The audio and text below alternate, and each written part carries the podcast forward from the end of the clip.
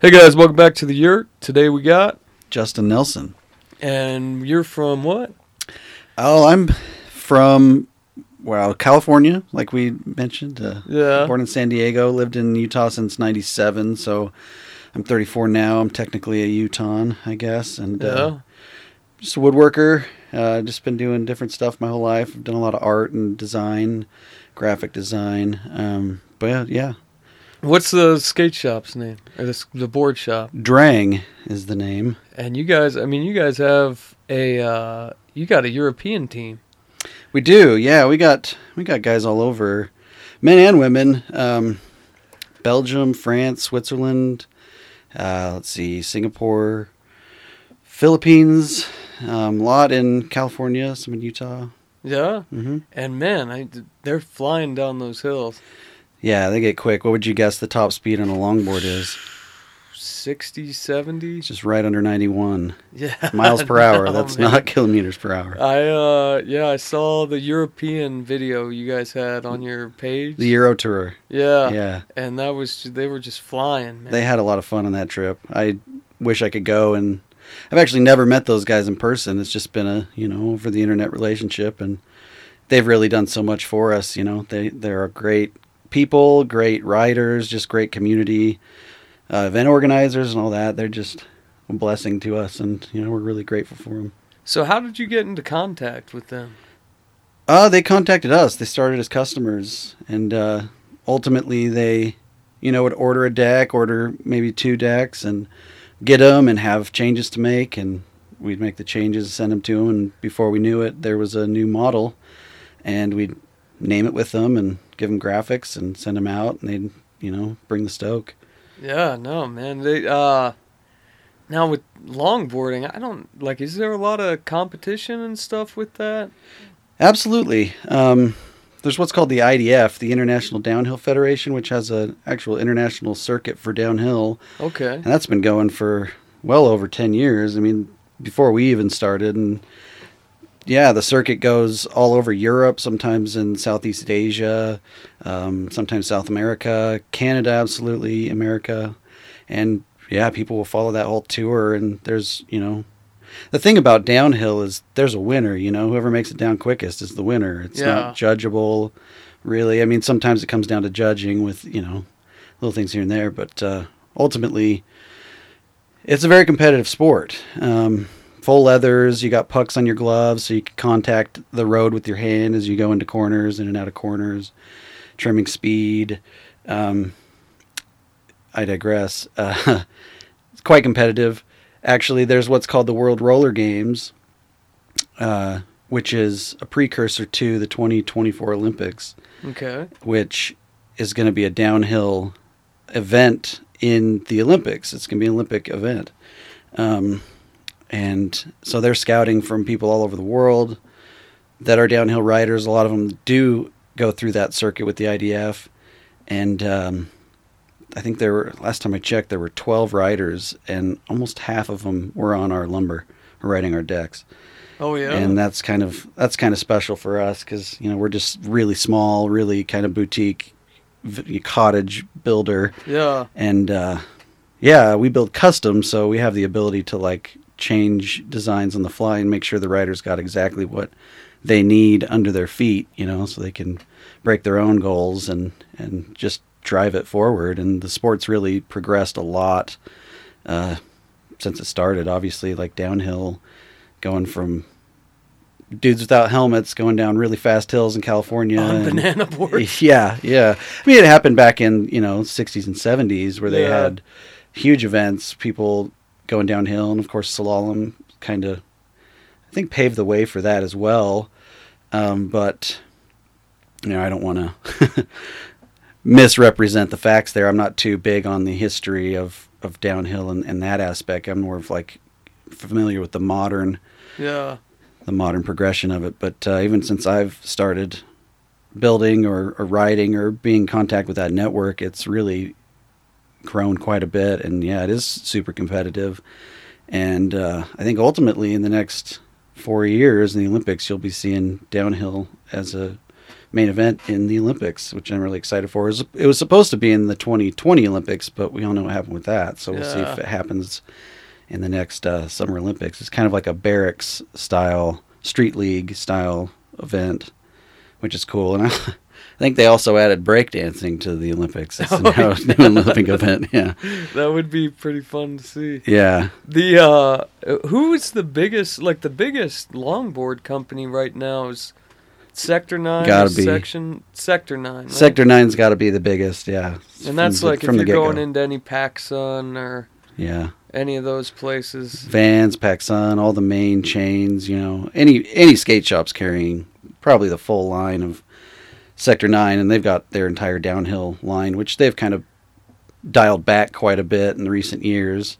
Um, but I mean 2012 20, 2012 to 2014 was really big for kind of the downhill community on a local level, a community Yeah. level and even you know worldwide, but each state, each region kind of has their own community and the people are really great at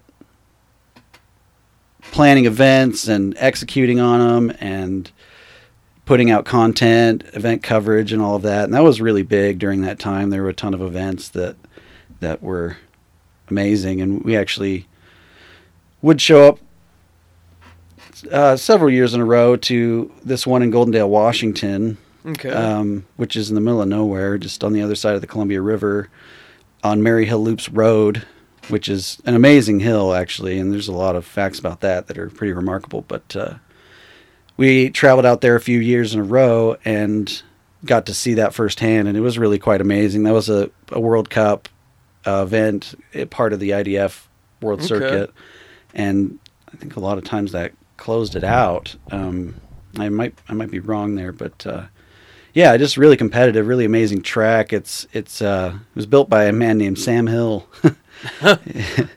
and uh, let's see, two point two miles. I think it's just under two miles, twenty two turns, and it has every type of corner, every type of turn that there Ooh. is. So it's like they'll have races with cars, motorcycles, uh, just all types, gravity sports and, and automotive. okay. And uh, yeah, just all year long, people are racing it. So when you, you know you- you're there for the event and the skaters are racing over tire marks, and it's just really incredible to. to what do they do about rocks? It's swept regularly. They're actually Okay. big on safety in the community. You know, like you're. I wouldn't call it shaming, but what is the term? No helmet, no respect. You know, like you don't want to have the cops coming and busting up your spot. You know, Yeah. blowing your spot and so they're big on safety especially at events and they have hay bales in the corners and you know the the people are sweeping the hay off of there and all the dirt off just after every run Yeah. and i mean when it's not an event what do you do about rocks you just go right over them try to avoid them as much as possible but I don't. I've only rode, you know, like a regular skateboard, and Yeah. rocks are deadly. hard wheels they're smaller they're hard so when you hit a rock it can be catastrophic but uh, with with longboard wheels downhill wheels they're wider they're bigger they're they're gushy they're softer so they just should roll right over i mean there are guys out of colorado that started putting videos out where they're just running right over cattle guards like going 50 Ooh, miles an hour no problem you just gotta like kind of Lift up. feel huh? weightless you know think a happy thought and send it you know Yeah, it's a little different when you're doing 90 miles an hour. Yeah. 90 is the top speed. I think it's 90.1 or something like that. And that was done like two years ago. And he was, that was like out of a corner straight shot. And they, and what did I mean? Did he have his trucks just like bolted down, or how did he stop Yeah, speed you- wobbles from that? well, speed wobbles. So there's kind of a misnomer about that. The wobbles is your feet, right? Like okay. it's in your ankles. So the second you start feeling that wobble, you just want to tighten your ankles. You don't want to tense up too much. You just want to send all your strength down there.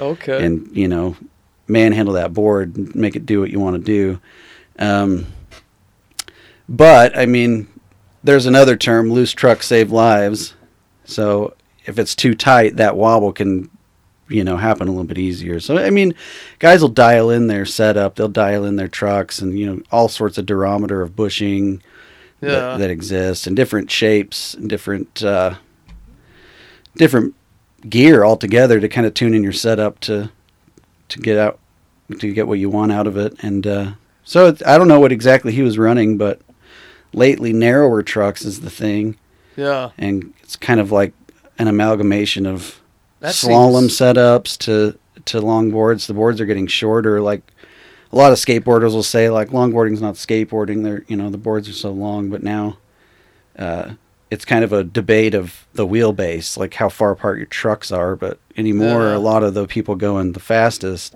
have boards that are shorter than skate decks. You know, Why would they want that? I would imagine they'd want more surface area to grip. Well, they they like speed and they like cornering. Just it's it's more nimble.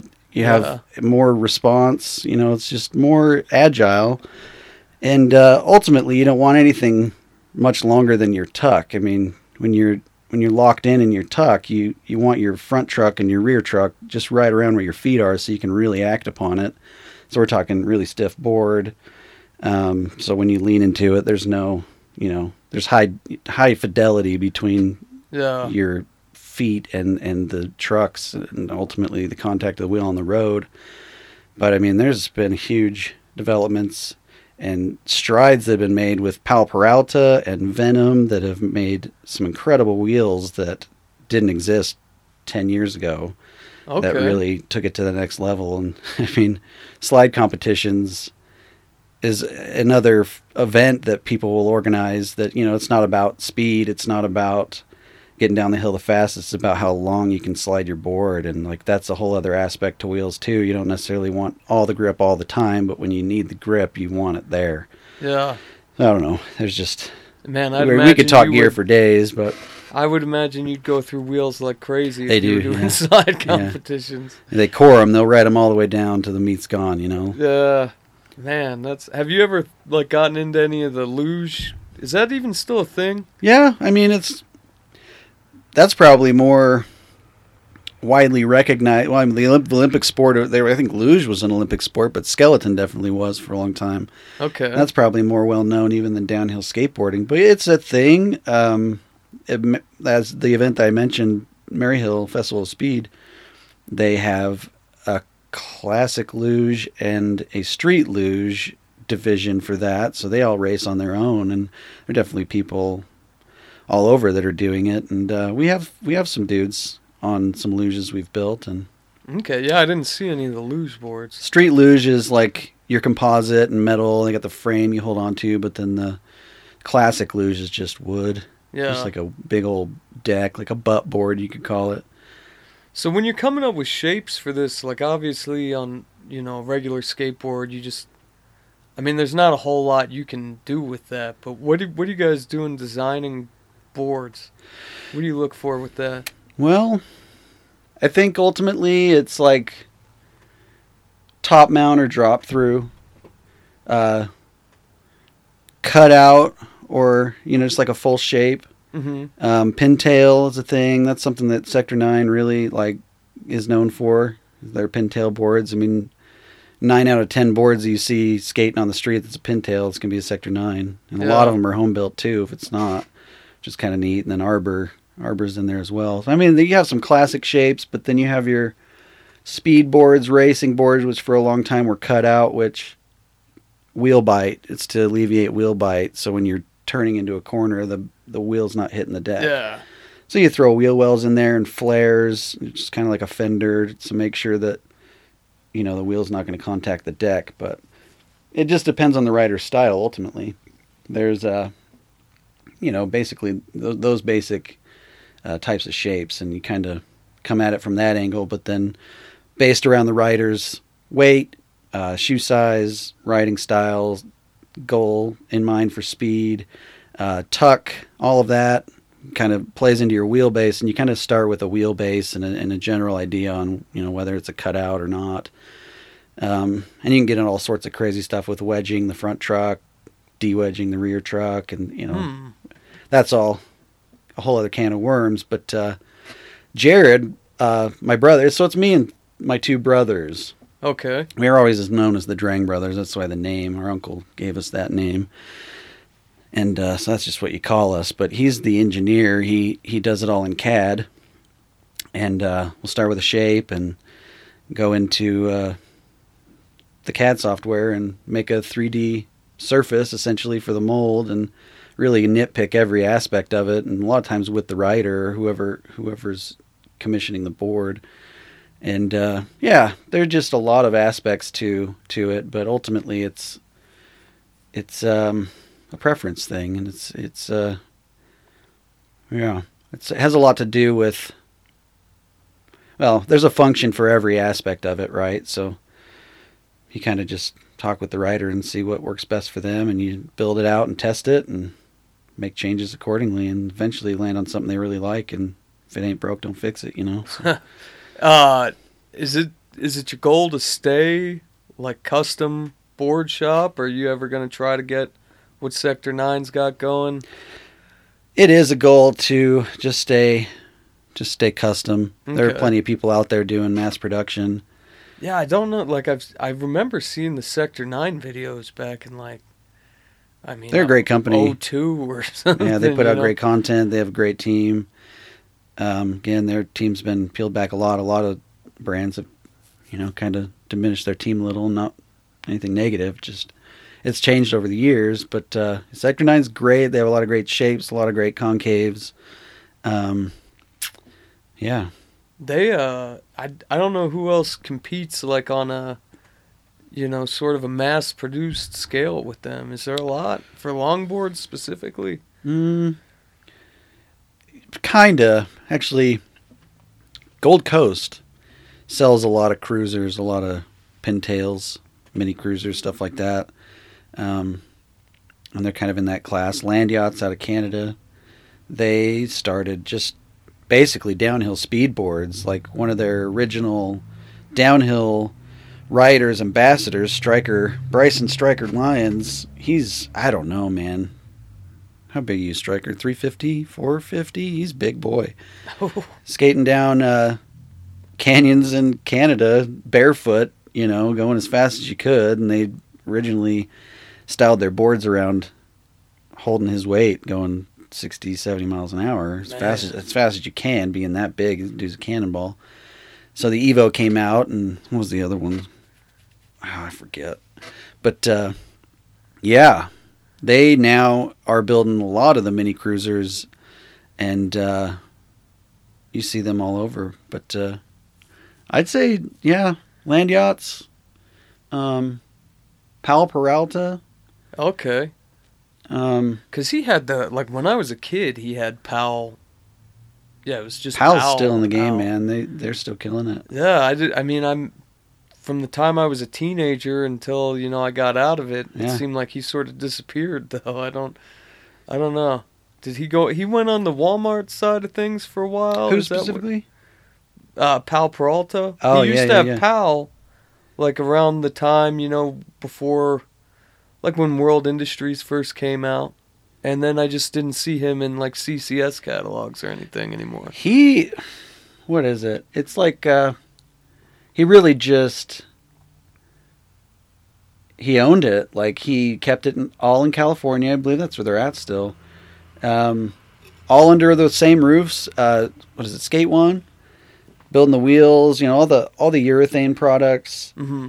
uh, and then the boards and all that, all the screen printing, all the design and everything is under the same roof, and they just control their quality to a very high degree, and they have some really amazing technology that they've invented.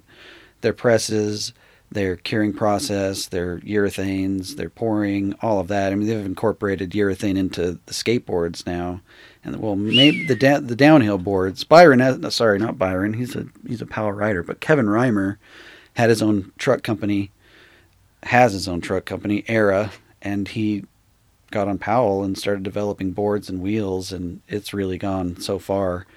And uh, yeah, they're still in the game and they're still killing it. And so Powell, Sector Nine, Arbor, I believe Arbor at some point or maybe now is owned by Sector Sector Nine and then, uh, yeah, Landyachtz and Gold Coast. Gold Coast is actually a Utah company.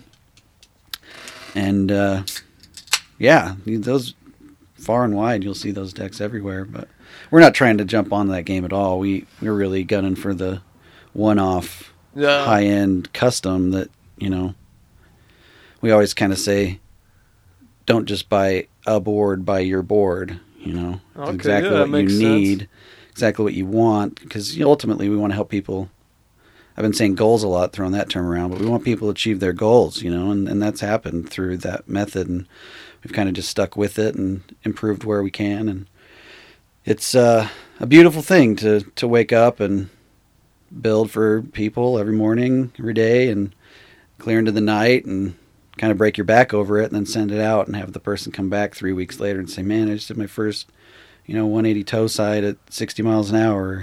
it's like it's beat it by 20 miles an hour. And it's like that's a really cool feeling for them, I'm sure, but for us as well.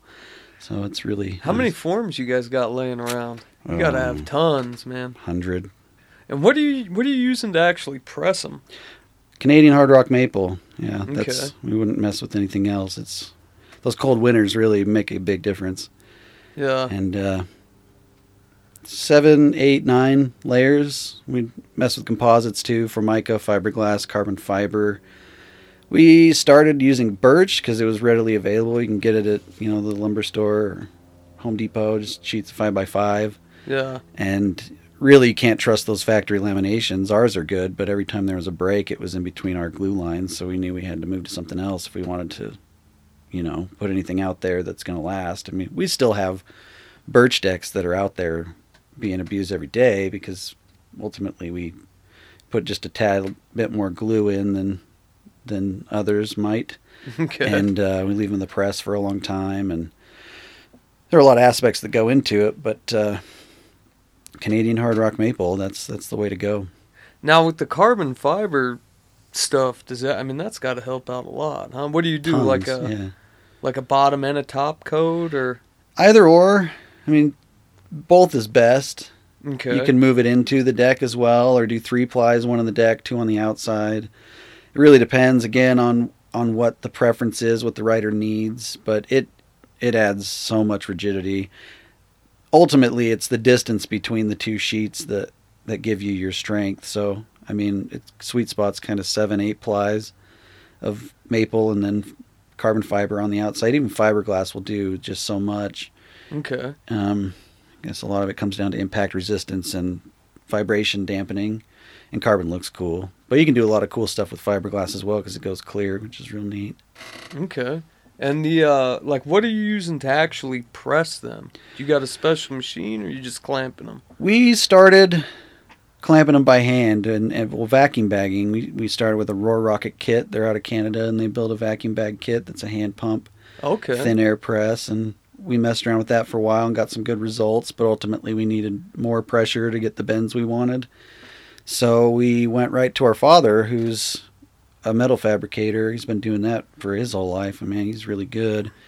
And we remember picking his brain at night when he was lying in bed, lights out, and we're just like, you know, what if it was a channel? What if it was I beams? You know, throwing around ideas, and we came upon a pneumatic press that's essentially a steel channel, steel square tube, Okay. and uh, has a bladder inside. And you just build one side of the mold, you build your female side, and the bladder assumes that shape with you know, the wood in between. You can do male and female inside of that, works just fine, and it definitely has a lot of advantages using just the just the female side because each ply comes out of the mill and it doesn't have an exact uniform thickness. There are highs and low spots. So if you're trying to crush that all down into a you know a, an Ah. offset mold, that's just going to be glue in that little pocket there. But the th- the pneumatic press is going to put the highs and lows and just assume That makes sense. one. When I when I was thinking about doing it, that's what I was. I was originally gonna get like some two by sixes and try to carve it out. You know. I There's so many find that. ways. But no, I didn't even think about that. I mean, I guess you could plane all that wood even. Yeah, to time save it. Yeah, Yeah. send it through a sander, and we can. We've done that mostly to make face plies because your face plies sanded smooth, hmm and you leave your core plies rough, so you know it has more of a mechanical bond for the for the glue to grab onto and absorb into. Um, but yeah, on the presses, our dad did a great job, and we've we have like seven, I think, that we've built, and ultimately they just had to get stronger and more rigid because we were like seeing that that uh, square tube flex, Mm-hmm. and so we put ribs on it. I mean, we always had ribs, but we'd add more ribs and more ribs, and we went bigger and thicker until we settled on one that was just really great.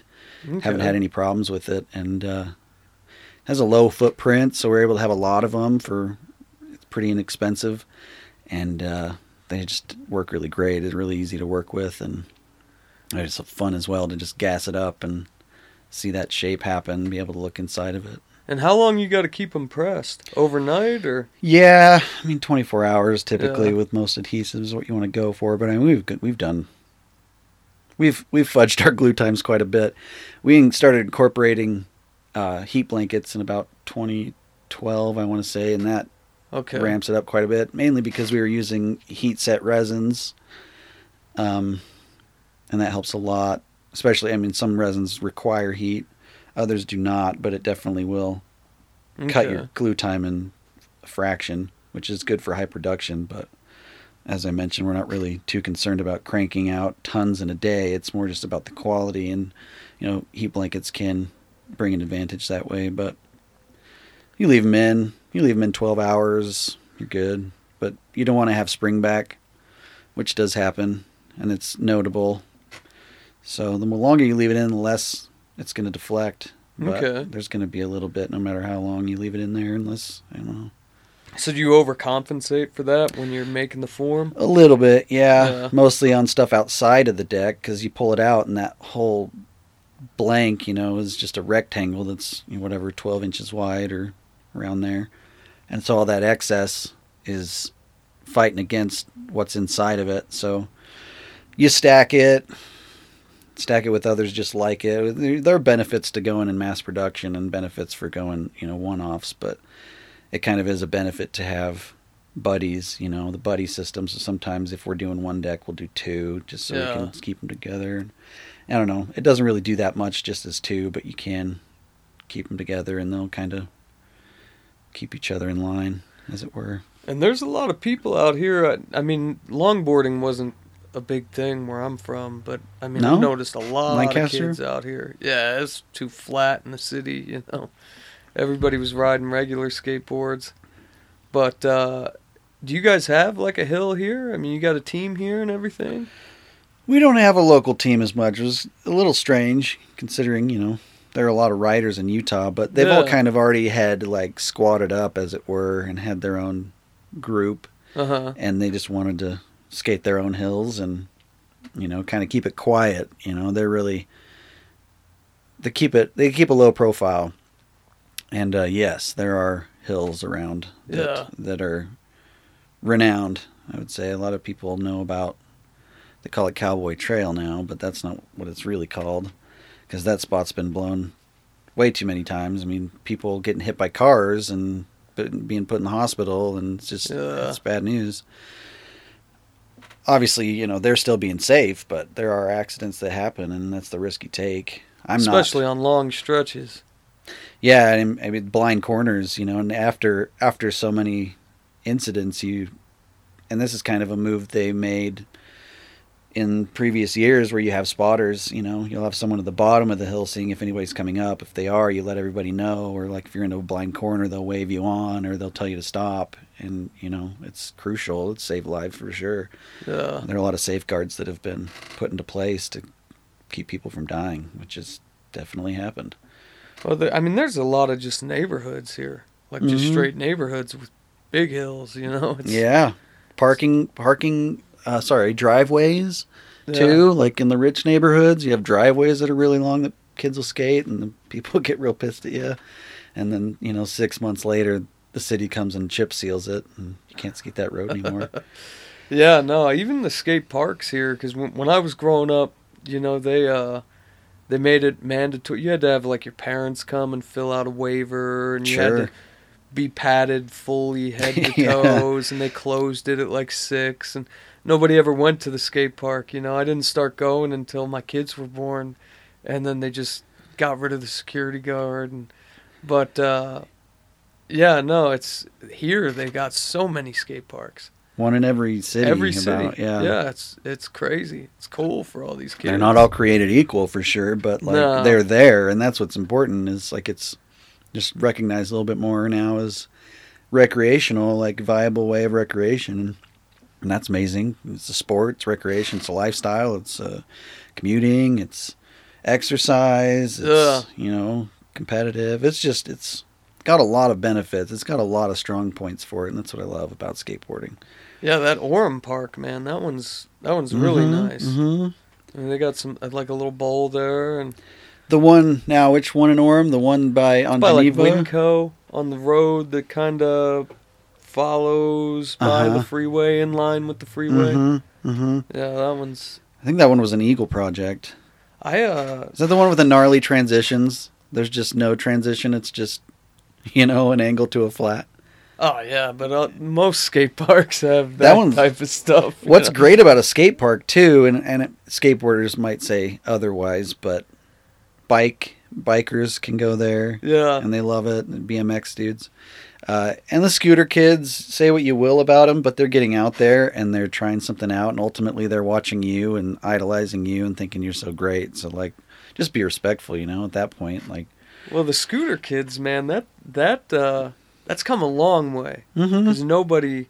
I mean, I I think the Razor scooter didn't come out until I was like fourteen or sixteen or or something, something. like that. Yeah, yeah. and uh, but no, it was not. It was pretty frowned upon back in the day. Still is. I mean, kids are still wrecking dudes' lines. There are countless videos of someone like manualing after like like Tony Hawk style combo, and a scooter kid will just pop up and knock them off their board, and it's like, just be aware, you know, is all it is. Yeah, But I mean, you got e-scooters now that are public transportation. yeah, Uh, I'd love to see e-boards becoming public transportation. I mean, skateboarding has a lot of advantages over biking and over scooters, but you know, the city still kind of looks at it as a little bit of a, you know, the skaters are kind of pariahs a little bit, and I think they like it that way, which is fine. But you know, you got to think long term and kind of the expansion of skateboarding and the in, what not inclusion but the acceptance of it so it's not like a crime you know so skateboarding's not a crime anymore which it's weird to see how much it's changed. Like, yeah just I, you said you were thirty four. yeah yeah, Yeah, I'm thirty four too. so same age Uh, what's your birthday September september 18th. 18th august 21st Okay. yeah yeah Yeah, yeah pretty close. yeah Um, yeah, no, it's weird how much it's changed. You know, even like, I don't know if you have this problem, but I try to buy shoes from, you know, like fatter, Still wearing skate thicker shoes? Now I got You my got your- slippers you got on. your moccasins on? the uh, they don't sell it like they used to. They don't. All the clothes, skinny pants. and- lower profile for sure yeah, it's crazy.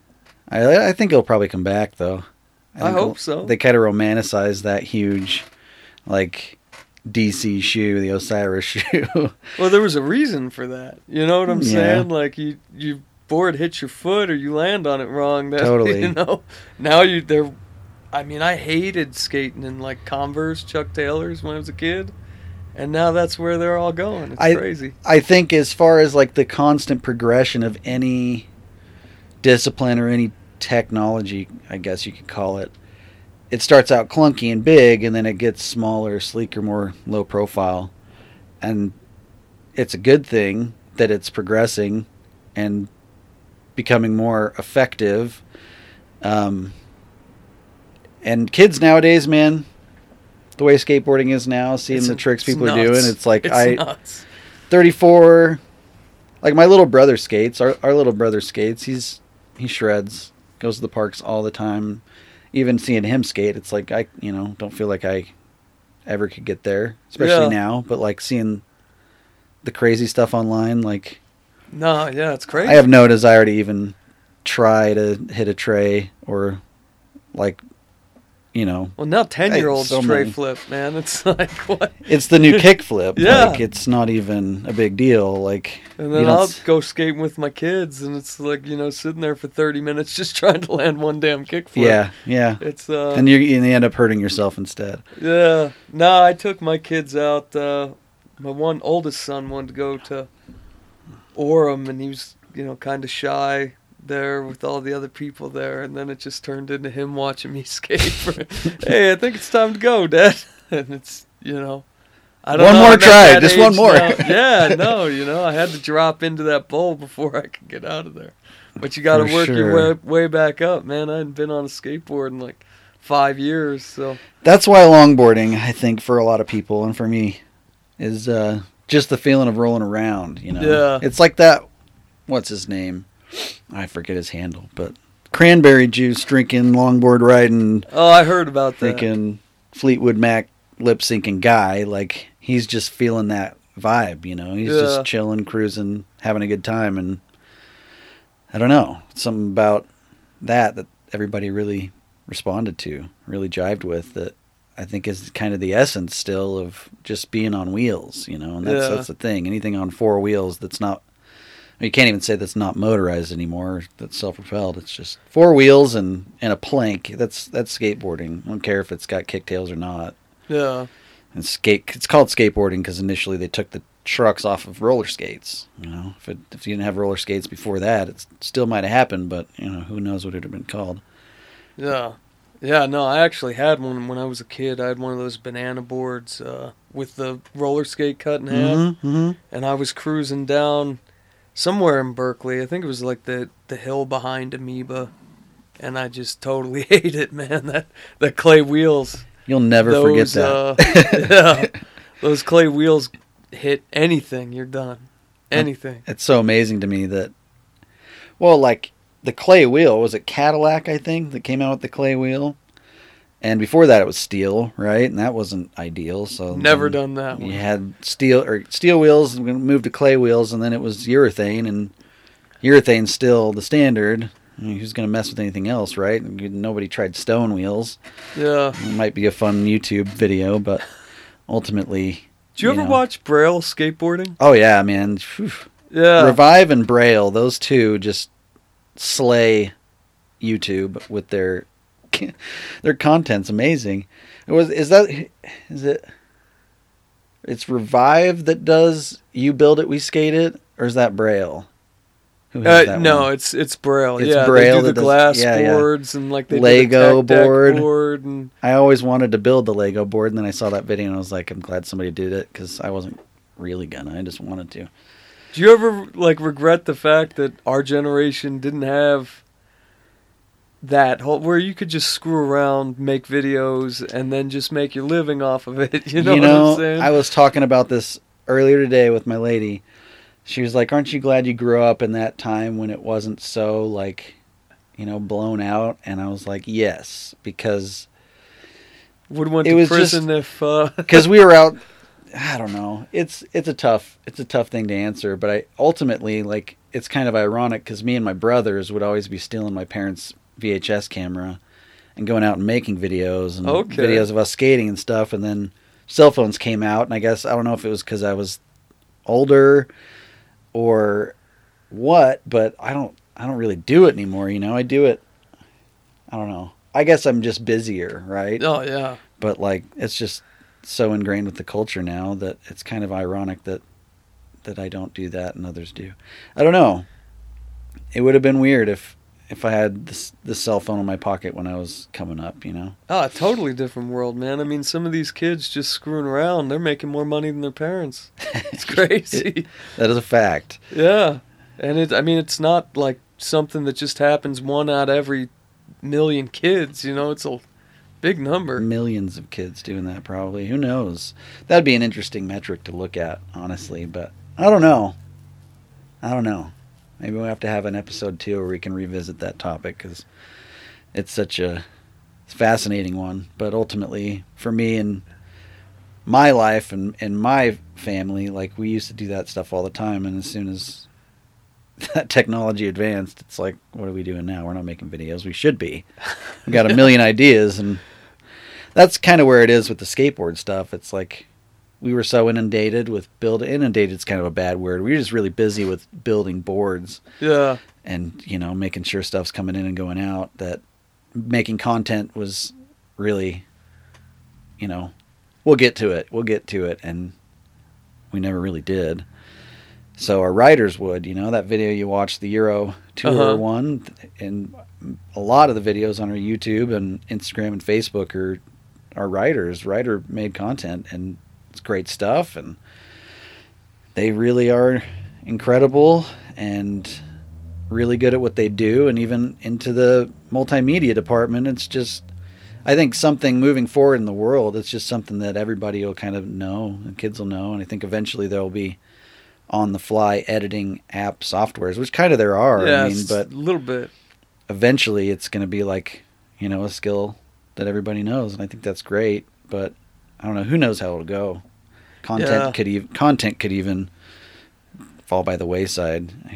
It's just such a, Yeah, such a vast topic. I mean, when we were kids, you know, they made the CKY videos and they had enough insight to think. I never, in a million years, would have thought I could get on TV. You know, that wasn't even. Jackass. yeah, Jackass was the only people doing it. Now, Now Steve O's sober, has new teeth, owns a bunch of dogs, and is totally like such. He's such He's- a beautiful dude.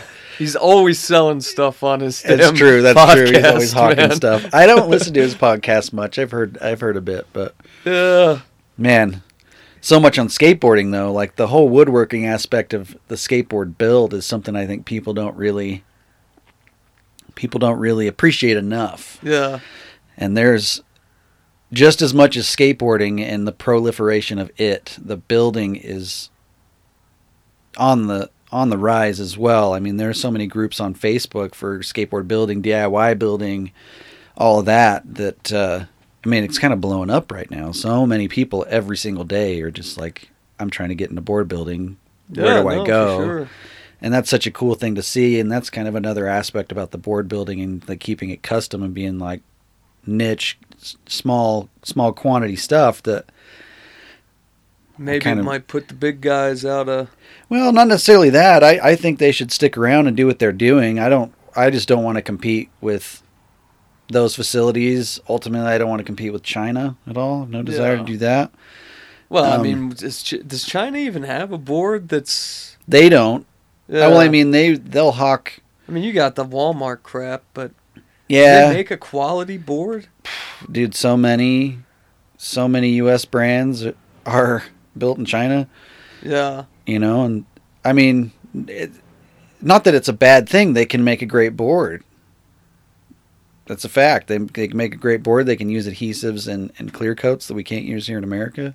Yeah, it's tough for them to get that hard rock maple which is far superior to any other type of maple that that you might be getting you just need those that cold winter wood but How much does that cost you a sheet? Just out of curiosity, Oh, one wow. four by eight sheet of maple. a dollar A dollar for a, sheet? a dollar. I don't know if I'm blowing everybody's spot on that, but we started paying four, so it was like a buck a square foot, and then we always were searching for new suppliers. Always, always. We went through like I don't know all of them until we found one at, at the right time, and they offered us 25 cents a square foot, and we stayed with them forever after Man. that. And yeah, Hell yeah, I would. I mean, the decent amount- price, but you you can go get to lower. Home Depot and buy a little tiny one by two, 10 foot section of poplar, and that price is tripled in ten years. Wood It's is nuts. Wood has just skyrocketed. Yeah, talk about inflation, man. And and I don't know, thirty percent of everything that's built is made out of wood, something like that. I don't know.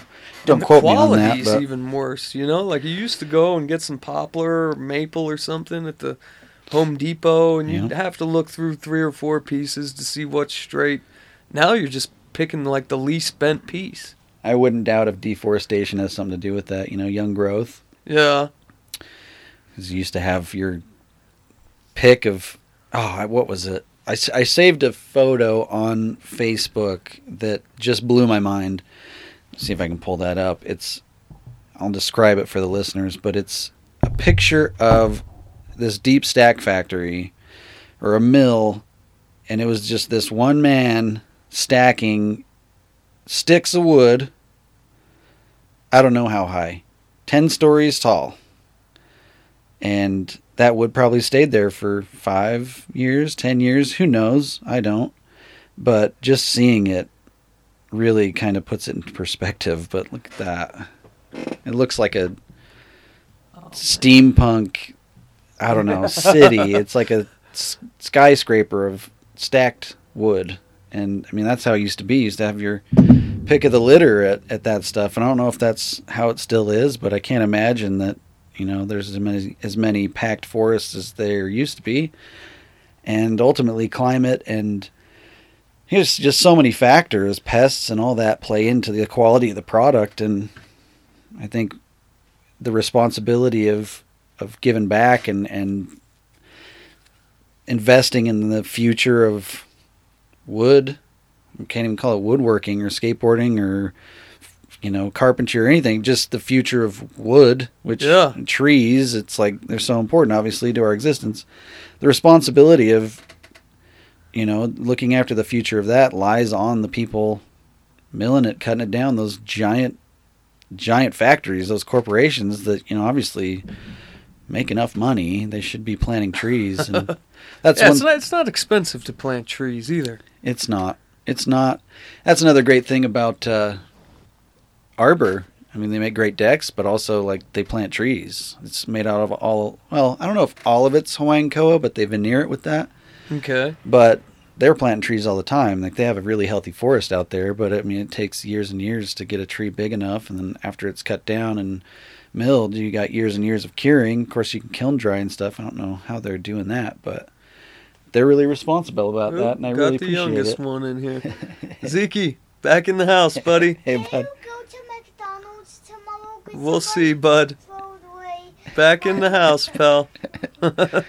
Zeke, huh? Yeah. Nice. He's, Ezekiel? uh, Ezekiel, yeah. Nice. We named him after uh, Ezekiel from Walking Dead.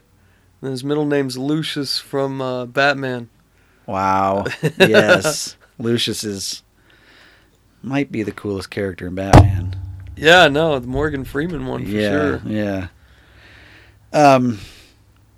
So yeah, deforestation bad. Bamboo good though. Yeah. Bamboo's great for skateboards. Is it? Bamboo's great for a lot. Sure, yeah. I mean, you can veneer it out. It's really strong. Uh, but I mean, it grows in like a month, or I don't even know what the growth rate is on it. But it's super renewable, and it's not even a wood. It's considered a grass, so that stuff just shoots up. So is that where we're going with skateboards in the future? You No. think bamboo? No, I don't think so. But Vertlam certainly is a viable option, viable method for skateboards, especially downhill stuff. Which I mean, you can consider all bamboo like veneers, sheets, Vertlam, you know, because it doesn't grow like a tree does. It's hollow on the inside, so you got to get little slats and glue them together, and then you know, resaw it or however you do it to make a sheet to then put into a board. But I mean, that's never going away, and it's super strong. If if you find out that there's bamboo growing on your property, you better make sure it's not under your house because it'll just grow right up through anything. The uh, have, has anybody ever like pressed a board out of hemp or anything? Is that possible?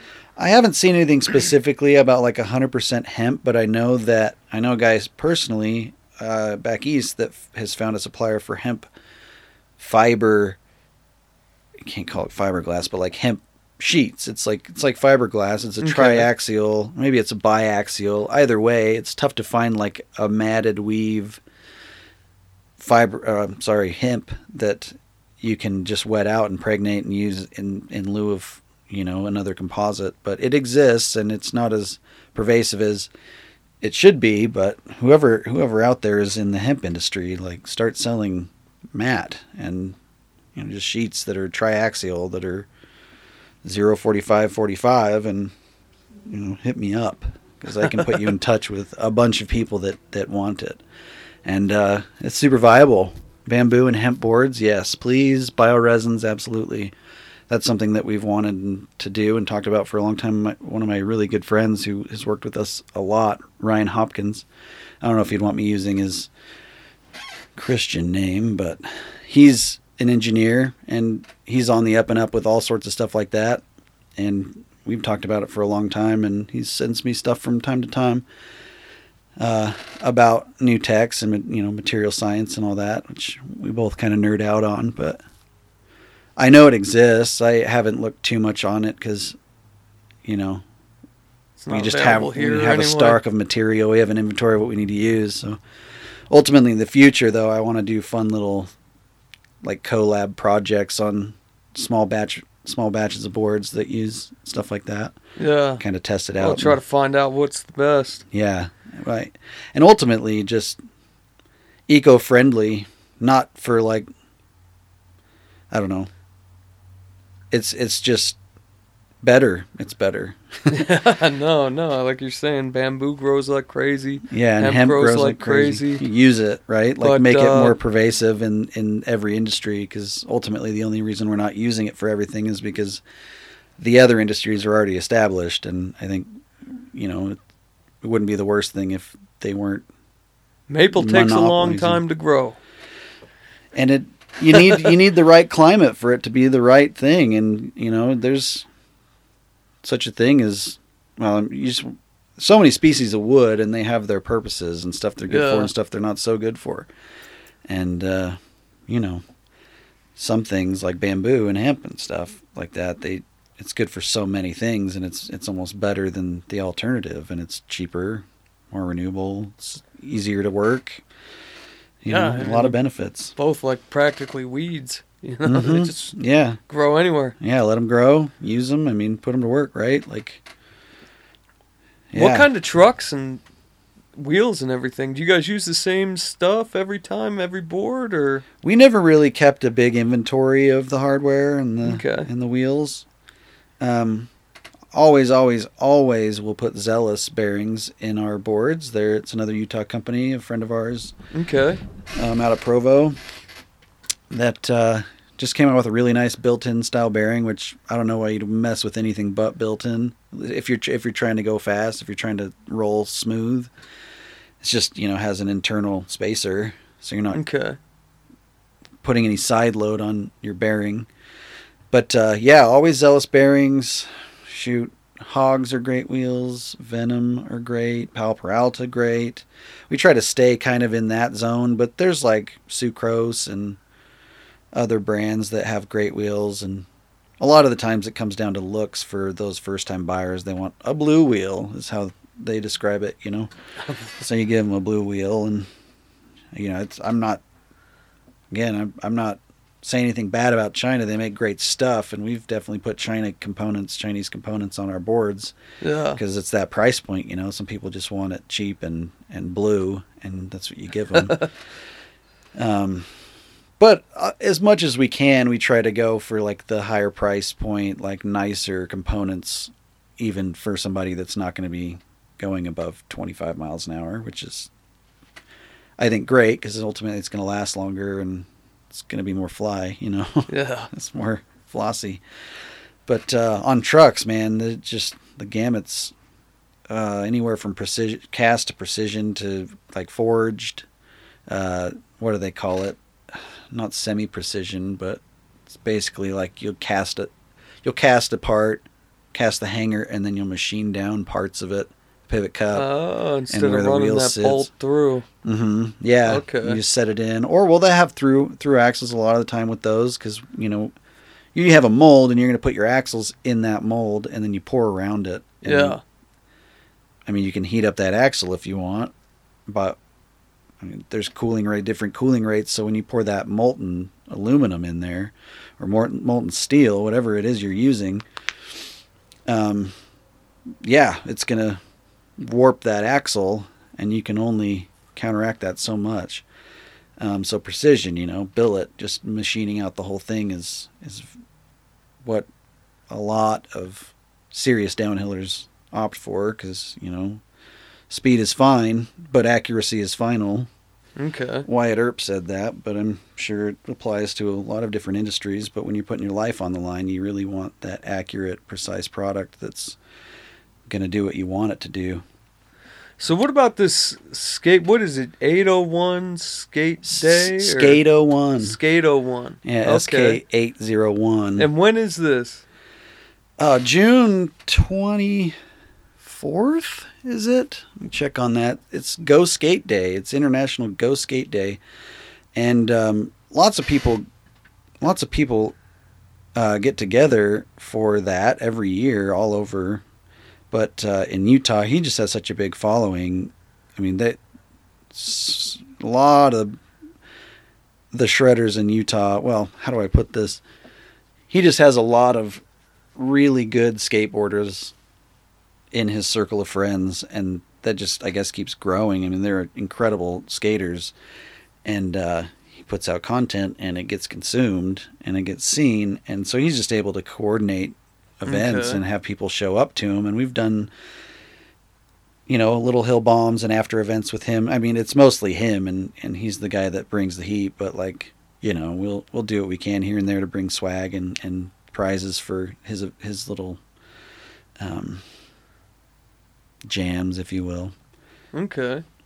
Are there any other big festivals that happen around here that, like we used to have the Block Jam Um, back where we were from? not anything big No. that I can think of. It's it's like a lot of small gatherings of like I mentioned before those those squads or those crews of dudes that you know they just go and skate on the weekends or as, as often as they can. It's like a group of five, 10, 15 dudes. June 21st is Go Skate Day. Um, I should know that. Uh, sorry. June 21st, never forget. Um, yeah, so not a lot of huge events. I mean, there was there have been some throughout the years that would get a good following, like maybe maybe 50 people on a good year. Um, but a buddy of mine organizes skate events all the time, like just random weekends here and there. A lot of them are like just going through the city, going down parking garages. Definitely not sanctioned events. Yeah. and he just makes them really fun. And there was always like a different theme. He's always got a Halloween event or like a Christmas event, like rain or shine, snow, weather. It doesn't matter. He's always out there boarding. He's like a diehard, and he's he's rad. He's always getting the dudes together and making sure everyone's having a fun time and safe as much as possible. But he's he gets rowdy. It's fun. But that's kind of the thing. If you're having a big event, it's got to be sanctioned. You got to have like sponsors. You got to have the city on board, and, and there's Yeah. a, a lot. But I mean, there are a lot of. I mean, you could call it an outlaw that have happened, not recently too much, but uh, there are events that are coordinated. Uh, you know, in Colorado, back east. There are a lot that come to mind. I don't want to list them all off right now, but uh, I mean, they happen and they're semi big for the industry. Like, I don't even want to call it the industry, the community. But uh, they've kind of fizzled out for the most part in the past couple of years. COVID didn't help, but I mean, it's kind of already taken a hit before that, just for many different reasons. That's a whole other thing. But uh, they happen, you know, 50, 100 people. Some of them are big, big, but you know, it's not on our turf really. I always had the dream of coordinating a skateboard event, like I don't know, in Sundance or something like that. Yeah. But just the legwork that you'd have to go through. I don't know if you could be running a skateboard company, doing the building, all of the building with your two brothers, all while trying to coordinate events and stuff. It's just so much, and then on top of that, marketing, and it's just a lot of work just doing the build at all. So I don't know that we'll ever get to do that, but definitely much respect for the dudes out there that do. It's a lot of work. I've always wanted to go to Burnside for the Mhm. Halloween jam they do over there. Dude, it's always looks like a good time. I was in Portland for a couple weeks, man. I I did not make it to Burnside. I was that bummed me out so much. But uh, I want to go to the Skatopia one day. I don't even know if that's still a thing. Skatopia. Yeah, it was a pro pro skater. I think he's he's out in the middle of nowhere. You should look it up on YouTube. They just got it's this pro skater took all his money and he bought this ranch out in the middle of nowhere. Huh. and he, they just started building ramps, man. They is that you know Burnquist? no, Not no, no, no, no, no. This was like a dude from the early '90s. Let me see if I mm, can pull yeah, we gotta get some info on him. But man, he's it's just like a constant party out there with just, you know, skate kids from all over. They just come out there and it's like a non-stop skate festival. Let Jeez, man. Skate I'm just glad it's still alive. That's the cool thing. Skateboarding's just so resilient. I mean, I talk about how like the events aren't as you know widespread as they used to be, but I'm not. I'm not that guy. I, I'm not in the know for that. You know, I'm not necessarily going to those events, so they could all very well be happening, and I'm just not there. I'm not aware of it. You know, and that's the thing. It's like it's kind of an underground. It's kind of an underground. Uh, I don't. What's the word? It's like knowing where the pool was when you were a kid. There Right. was only a certain amount of kids Yeah, who knew where that pool was. it's a it's a network. It's an underground network. The uh, what was the coolest place you've ever skated? Shoot, coolest Rutland, Ohio. That's where Rutland. Ohio. Yeah, it was pro skater Bruce Martin. huh? It's a uh, yeah, it's just at festivals. You, everybody can look it up. Skatopia's pretty wild. coolest place I've ever skated. I mean, I saw Burnside. I rolled around there. Like I'm, I'm, I'm a, I'm a builder first and a skater like fifth. Really, like I don't skate a lot. I'm not really very capable up and down ramps or on rails or anything like that. Maryhill was cool. Um, I really, really like parking garages. Yeah, Um, but yeah, I don't know. I haven't been to too many like historic skate spots. yeah. I know a lot of people that have, but uh, yeah, I feel kind of lame answering that question. No. um, coolest place I've ever skated, my backyard, my There front you yard. go. That's you a perfect answer there. Just as like- long as you got a little mini ramp or something back there, and all the kids are hanging out. Definitely, I just putting around, not trying, not not having to impress anybody. No eyes on me. That's kind of my favorite. You know, just rolling. When we were teenagers, there was a house to home that was abandoned. It's like a big Walmart building. Huh? And in the main floor space, it was all just empty. But in the back, they had like the offices, and there was this big two two story balcony, and then there was a hand railing. All the kids ripped the hand railing down. Uh, so there was the wall that went down. They built this huge bank on the edge of the wall, so you Uh-huh. could drop in there. And then they they found these shelving units. I, I didn't help build this thing, man, but it was it was the coolest coolest place I've ever seen. It was it DIY amazing. skate spots, man. Yeah, Those are some of the coolest looking ones. And it, I mean, shoot, we had that thing for like six months, and then some kid lit the whole wall on fire. Man, they came and bolted it all up. takes all kinds. The Costco the went out of business afterwards, and that one lasted like two weeks before they shut that down. What was know? the kid's name? I don't know. you see what you've done, Donnie? Yeah, I don't think the kid had to leave town or something. You know. Yeah, ran him out of town. Yeah, no, that's how it was though. I mean, we had a couple pools and they'd stay open for a couple weeks, you know.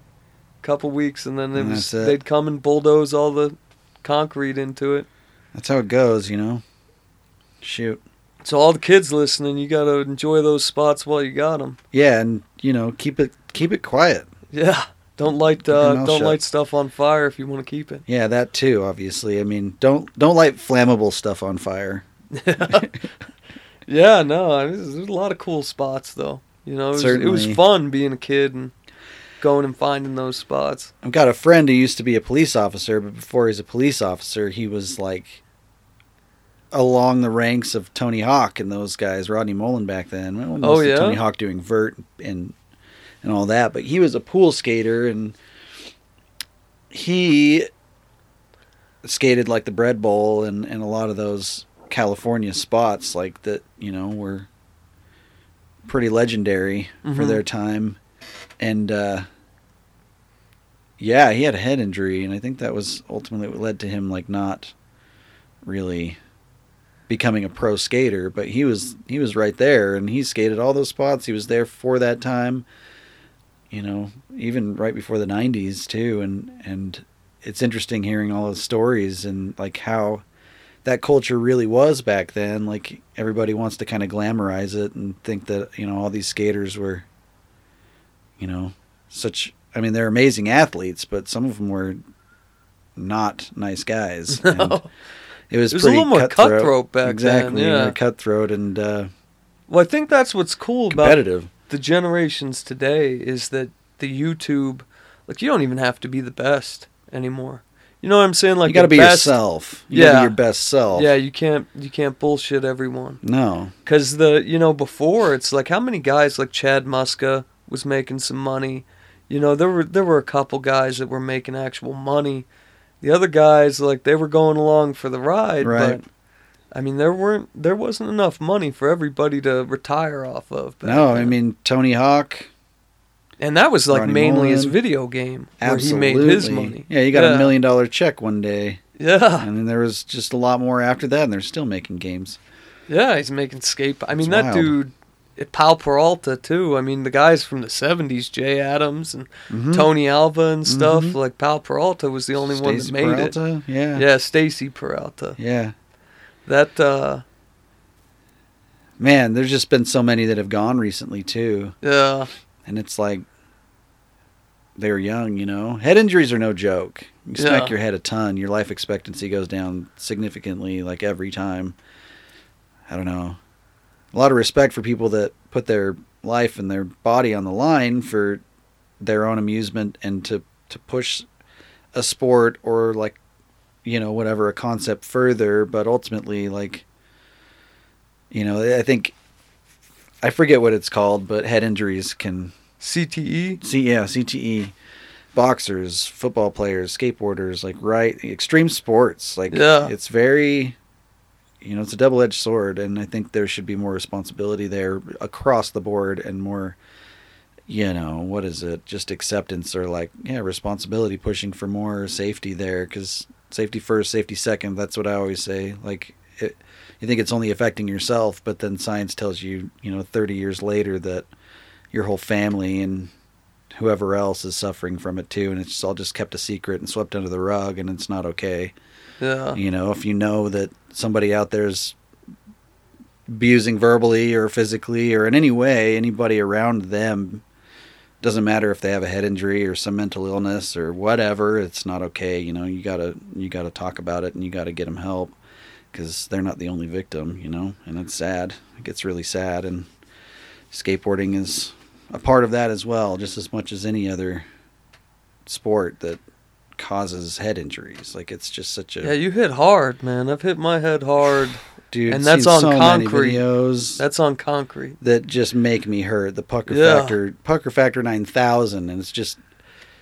I mean, you can scroll through fail videos and see a thousand of them, and that's a thousand dudes that you know crack their melon on the concrete as hard as you can. Like that's not just you know get up and skate again. Like Well, a lot of the ones too. I mean, it it doesn't even have to be a huge fail. Like the- no, the, no. worst time I ever hurt my head, I was skating back from the liquor store and I was just doing a manual, and the th- thing slipped out from underneath me and I Ugh. fell back and just full on slammed my head into Yeah, the ground. You yeah. know, and like putting. Yeah, yeah, I knew a guy that died. He was going maybe 15 miles an hour. He's not a longboarder or anything. He just kind of cruises from time to time. He uh, worked at, it was like the, there was like a little snack bar above where I worked in Trolley Square, and he worked there, and he'd give me my hot dogs every day, and we'd chat. And found out one day when he wasn't there that he was in the hospital. I was like, oh yeah, why? He was longboarding down by the U, not at the U, but by the U and he was going like f- 10 15 miles an hour just cruising down 13th and he fell off and hit his head was in a coma for like two weeks woke up kissed his mom and died and Yeah. was such a tragic story like it doesn't matter how fast you're going you know i i like to say like if you're going any faster than you can kind of like jog or push even on your board then you should be wearing safety gear but you know, I don't follow that rule, so kind of guess it makes me a hypocrite. I've never had an instance like that. yeah. I've been on That's the so board for hard. many years, but Riding with all that crap on though too. it you is. know, I mean, that's a, it's it's a tough topic as well. I mean, it's kind of like try to be safe if you can, you know, but like also have fun. yeah. But I think safety's the first rule and fun second. But that's Yeah. just me. I'm kind of a square in that way, and I've I, you know I haven't had any serious head injuries. Knock on wood. You got any wood in here? I can knock. on? No, it's all all portable plastic in here. you know, and and I do woodworking and working with heavy machinery and stuff, and I luckily made all my I wouldn't call them serious, but all my main mistakes that you make with woodworking before the age of like seven. So I kind of learned my lessons early, but you know, it's never too late, I guess. But I, I've just been really close to stuff like that in the family and in, with friends, and it's it's tragic that it happens at all. And I don't know. There's really no putting an end to it. It's just something. It's part of life. It's a part of skating. It's a part That's of part of the thrill.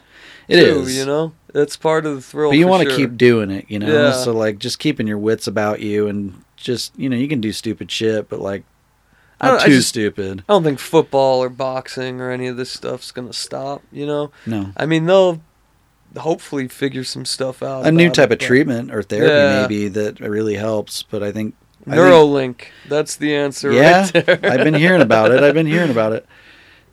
And just all sorts of also like what are they neuro, neuropharmaceuticals? Is that what they call? Joe Rogan talks about them all the time. Yeah, he's got like this that. brain alpha, stuff, brain, yeah. alpha brain. all yeah. sorts, all sorts out there, and That maybe there's something like to it. hocus pocus to me. Yeah, to me as well. I think, but I think that there is some validity to it, and there's some you know val- scientific backing that could be, you know, in the near future, like Yeah. push forward a bit. But uh, oh, I forgot where I was going with that. But yeah, just you know, what can I do about it? It's just for me. I choose to kind of lay low. I don't go hard when I'm skating Yeah. because I like I got broke off when I was 14. Couldn't walk right for a month and a half, two months, and I stopped skating for a long time until I hopped back on a board, and it was just cruising. I haven't really tried to blast down anything or shred much at all. It's Well, that's just- what gets me. Like I told you when I took my oldest son out to the skate park, you Mhm. know, it's just like it gets to be a problem because I get so addicted to it Yeah. so quickly, yeah. and I'm I'm I mean I I'm gonna get hurt at this age. You know what I'm saying? Like I haven't taken care of my body. I'm not in very good shape. Uh, one down. I got two jobs, man. If I can't go to work, what do we do? Yeah, man, it's like it's a catch twenty two right Yeah. there. Yeah. Uh, I mean, I wish I wish I could be out there every day, but like I said, I go down the right way once.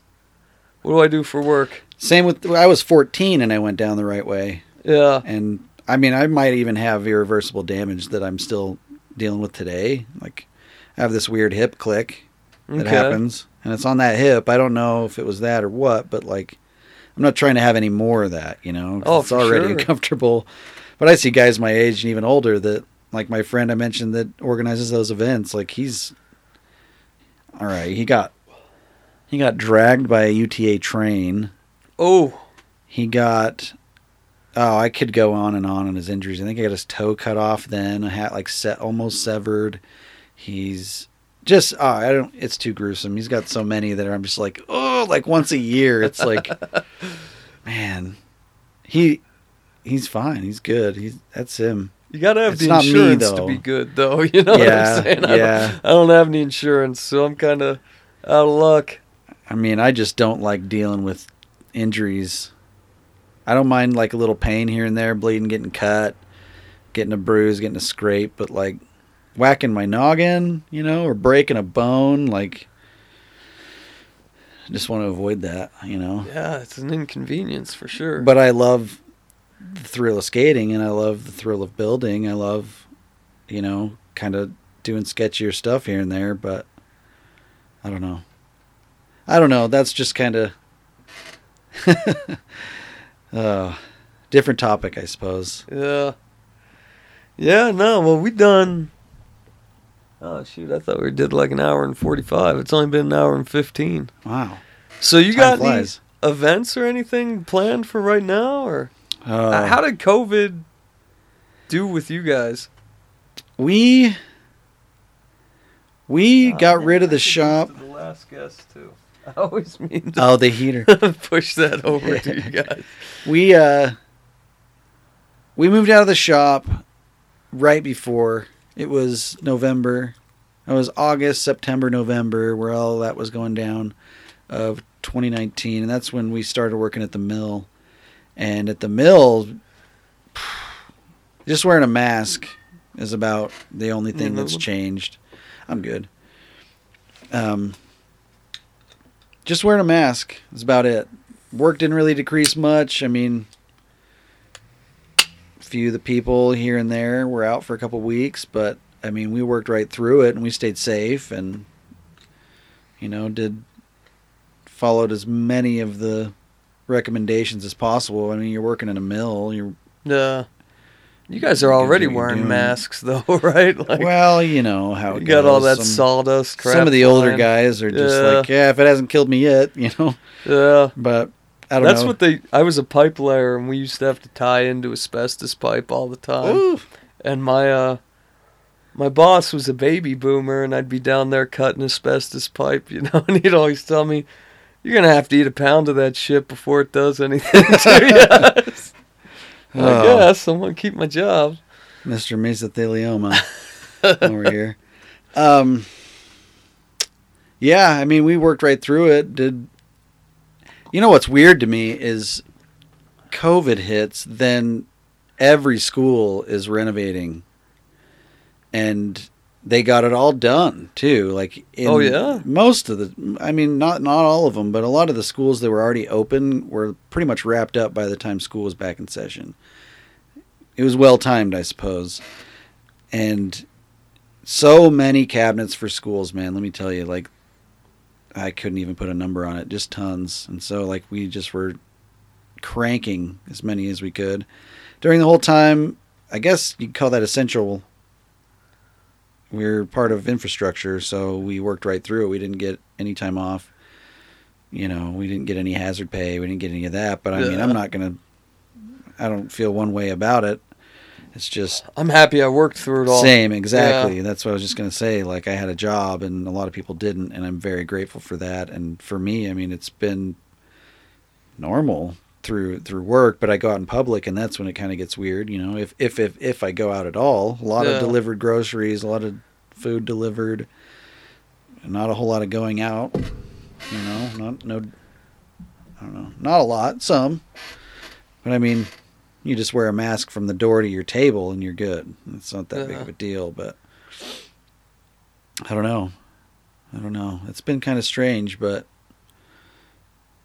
I've came through relatively unscathed. I, did, I haven't gotten any stimulus money at all. No? if I will or Not even the first one, huh? Dime, no. So I've just been doing what I can. Definitely could use it. You know, I a lot of I wonder is that because you were self-employed at the start? I think it has something to do Yeah. with that. Yeah, taxes and all Did that. you guys apply for the? I know they were doing the loans. We so we nah. Yeah, we were not in production during all of that. We were already Ah. we were already like I don't know how to put it. We were already just like over and out for a minute until we could figure out another situation cuz yeah, like I mentioned we just lost our shop and uh we're just trying to work out of our garages as much as possible right now, but we're not trying to take orders although, you know, people are trying to get us to build them boards, but we can't really make any guarantees right now. I I don't have a CNC. Mm, I mean, there's some at work, but I'm not trying to, you know, not trying to figure that out right now. It's already, I mean, it's been a year that I've not been self employed. And it's kind of nice when you can leave work and forget about it. Not even, you know, those problems aren't your problems. You just it's nice for a fix it. little while, and then yeah. and then working for somebody else gets back to you again. Yeah, I mean the the guys at the mill, man. Some have been working there thirty years, and they'll be there forever. And I think that's awesome. For me, I just I see a project and I want to do it. You know, that's why Facebook and Instagram's kind of like a time suck for me because there are just so many time lapse videos of people building cool shit, and I'm like, I want to make something like that or make something similar. And ultimately, I just save them and I haven't done anything with them yet because I don't have a whole lot of free time. But ultimately, I'd love to do that, work on the side more than just skateboards. I just love working with wood. It's Yeah. like it's a certain quality to it that I love, and I can't really pinpoint. It's just you know, it's alive. It's it's got character, and it's it's just something else. It's special, and and uh, yeah, it's more than a hobby. I have like never gotten wood to work in. I had a landscape company. Um, when I was doing like the recession, I was working for any any contractor that would hire me, and then you know we were doing some tree work and digging septic tanks and stuff. I was trying to throw up patio covers and gazebos and stuff, and that's where I was trying to get into. But then the lawn care, it was just like steady work. You know what I'm saying? So I Mhm. went that route. But I mean, I've made Magic the Gathering boxes and shelves and tried going into cabinet custom cabinets myself. Mhm. I just I can never get it to work. You know, it's just one guy out of your garage. It it's hard to compete. a lot of work and it's hard Yeah. to beat. Exactly. Yeah, it's tough to penetrate too. I don't know. I wish I had more experience with that. Skateboarding just kind of worked out for us the way the way we went about it, or the way that it just all happened. I don't know. We didn't really try to do it. It, it kind of just happened, and we went for it, and you know, here we are, and we've definitely done a lot of decks and created a lot of cool stuff and made a lot of people smile and I'm happy about all that. Couldn't ask for more than that, really. It's just uh, we tend, as a family, kind of one of our traits is we just obsessive over, over like the details about stuff. Like when we get into a project we are passionate about, it's like it's got to be a certain way, you know. And and It's got to be hard with three of you. yeah, yeah, man. You know, they say don't work with family, and you know that could be a whole other episode. Um, but I love them, and it's great because you know how to work together. You know how not work to work together, and ultimately you're going to butt heads, and you're going to find even more ways that both of those are true. But um, we're still in contact, and we're still working at it, and still alive, still you know as happy as we can be. And again, I couldn't ask for more than that. And uh, I don't know we all just kind of have the same same passions and it's tough when they over it's tough when they overlap in some ways and it's good when for the same reasons but i don't know.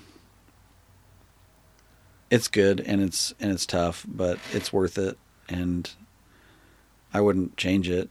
I wouldn't give it up. I would do a lot of stuff differently though that's for sure. Oh yeah. but you know it's neither here nor there. It's it's just about really living out the rest of your life you know the way you want to so you look back and you can see you did it you know you did it the way you wanted to or you you were able to show up and achieve I don't know. Like I might be rambling on that. It's like I'm not. I'm only 34. I'm not. I'm not so wise, but I I do dream of a lot of accomplishing a lot of things, and yeah, I'm not getting any younger, and no, that sort of kicks and in. I like Wood, It? and I think Wood likes me. And, yeah, uh, that uh, not getting any younger kicks in quick. yeah, yeah, it does. Especially last year, man. I feel like I feel older after last year. yeah. most years aren't that way. I don't know why that is exactly, but I definitely feel like hopeful and really passionate about the future because you know, world's my oyster. You know, really is, and like I'm just gonna get after it. You know, I just want to get it all done. I have I have the fire in my loins. Well, good luck, man. Thanks. I realized I was old when I uh I realized I was as old as my wife's mother was when I met her. Oh wow, when you met her, right? when I met her. Okay, okay. So it's yeah. I don't know. What's the equation there? Sheesh. Yeah, I mean, I, I think it was just the other year I passed up how old my dad was when he had me, and that was a moment when I thought about that. Like, dang, he already had. I was his third kid, and you know, he had all this stuff under his belt and had done all these things, and he's a marine, and you know, flying commercial aircraft, and like so many different accomplishments that I think are just amazing that I look to up to him for, and you know, I think that the this generation's not the same. yeah, no, it's not the same. Mm-mm. It's not uh, there. w- When I was when I was a kid, I wanted to be a uh, I wanted to be a manager at a grocery store. Yeah? you know what I'm saying. Like I had a Yeah. neighbor and an uncle that that's how they lived. I mean, it, business. they were the only ones that worked. They Mhm. managed the produce department. They had houses, two cars, the whole shooting match. Try Yeah, to do that now. yeah. Try to do that now. Right, right. It doesn't happen. Oh, especially you know, post-COVID world too. Managing Oh, a grocery yeah. store sounds like a nightmare. yeah. How do you feel about that dream now, though? Oh man, I saw that I, when I was 17, Vons went on strike, and that was pretty much the end of that. You know, like. Stater Brothers was around for a little bit. Albertsons, I think they're completely out of business now, right? Fresh market now. Yeah, I mean, maybe there's a couple, but They're not. I mean, you used to just to be like cashiers were making twenty two dollars an hour Jeez, really? back in like, you know, the late nineties. like, and then good luck doing that nowadays. You make that if you're the manager of Walmart. You know, yeah, dang, it's and it's full time different work. time. Yeah, You know, overtime. Like, what grocery store gives you overtime nowadays? It's Oh. a totally different world, man. Now it's like you need to have two jobs. now I'm getting delivery from grocery stores. You know, Yeah. like that's kind of the sweetest thing, except for, you know, some you don't always get the items you ask for, but you kind of it's whatever. You know, Oh, there's a lot more items to choose from too. that's true. Stuff you don't normally see that you kind of like, oh, I'll try that out, but. The thing is, you got to allow substitutions, and I've learned that you got to allow them to substitute out. Because if you say no substitutions, they don't have your, you know, organic celery, then you just don't get celery. Yeah, which is it's no fun. I you don't have never ordered groceries online. You Yet. you ought to give it a shot. Get the Smiths app. Just order what you normally get. yeah, Allow those substitutions. They'll text you like, "Oh, we got this, but we don't got that." And you're like, "Oh, that's fine." And they just drop it off two hours later on your doorstep. You don't got to do anything. You just bring them inside, and you saved yourself a whole trip to the grocery store. I mean, I, I like shopping. It's not that I don't like shopping at the grocery store. It's just anymore. It's tough to find time. You know. yeah, no, the time thing is the. I, I'm not worried about the COVID. I mean, I'm at the damn No. grocery stores Yeah. all day, every day, anyway. Yeah, I mean, yeah, it's not about that. It's just so convenient, you know. With those two hours, you can, I don't know, you can just sit and watch TV if you want, or you can work on a project, or you can spend time with your family, and then the Yeah. grocers just show up and you put them away and you get to cooking. Like, like I said, I like grocery shopping. I love cooking. I love food in general. Uh, it just makes it all that much easier and just Yeah. really fun. Even cooking's getting kind of. Get an instant Kinda- pot, get an air fryer, just- yeah. Yeah, it's just too too much work now. You know, you got too much stuff going on, especially with like these podcasts. This is, I've done a podcast every day this week, Oh dang, and really? it's just like I I rush home after work, I do the podcast, and then I you know finish some work around here, Uh huh. and then try to do all the like advertising and It's, Facebook stuff and It's more than a full time job doing marketing alone. I swear. Oh, the yeah. it's such a big deal. no, and yeah, it's it's uh it does take some time for anybody that doesn't think it does. there you go, man. Delivery groceries. Yeah. I'll save you some of that time. Um, I don't know. There's just so many different changes that have happened that I think some are good and some are less desirable, but Yeah. we'll see how it all plays out. I think I think people that have a craft that do things with their hands that, you know, create create stuff ought to always have a place in society. It just gives life to culture and gives legitimacy to culture if it's all just digital, you know, reels and TikToks and all this and that, like where's the substance really, you know? You got to have people out there that are making things, that are yeah. trying things that are dangerous or subversive or, you know, thought of as crazy. That's just all what's always driven culture and society and Yeah. that definitely needs to continue because more and more the masses are just like can't be bothered to at don't. I don't want to malign myself with with anybody in particular. Just you know try something out. If you think something's fun or it looks cool give it a shot you know? What's holding you back? Like just do it. People say all the time like oh i wish i could draw or i wish i was an artist. It's like you There's are paper right there. you know? are yeah don't even give me any excuses just Yeah. do it Pencil Everything takes time. yeah i mean if you want to do something just do it you know it's more rewarding just to try something than it is to like ultimately finish the project. You know what I mean? Like Yeah, if for you sure. really enjoyed it, you I mean, I got you here in a an easy up tent in my garage. Yeah. With some paint tarps around it for everyone listening, a bunch of flags all over the place.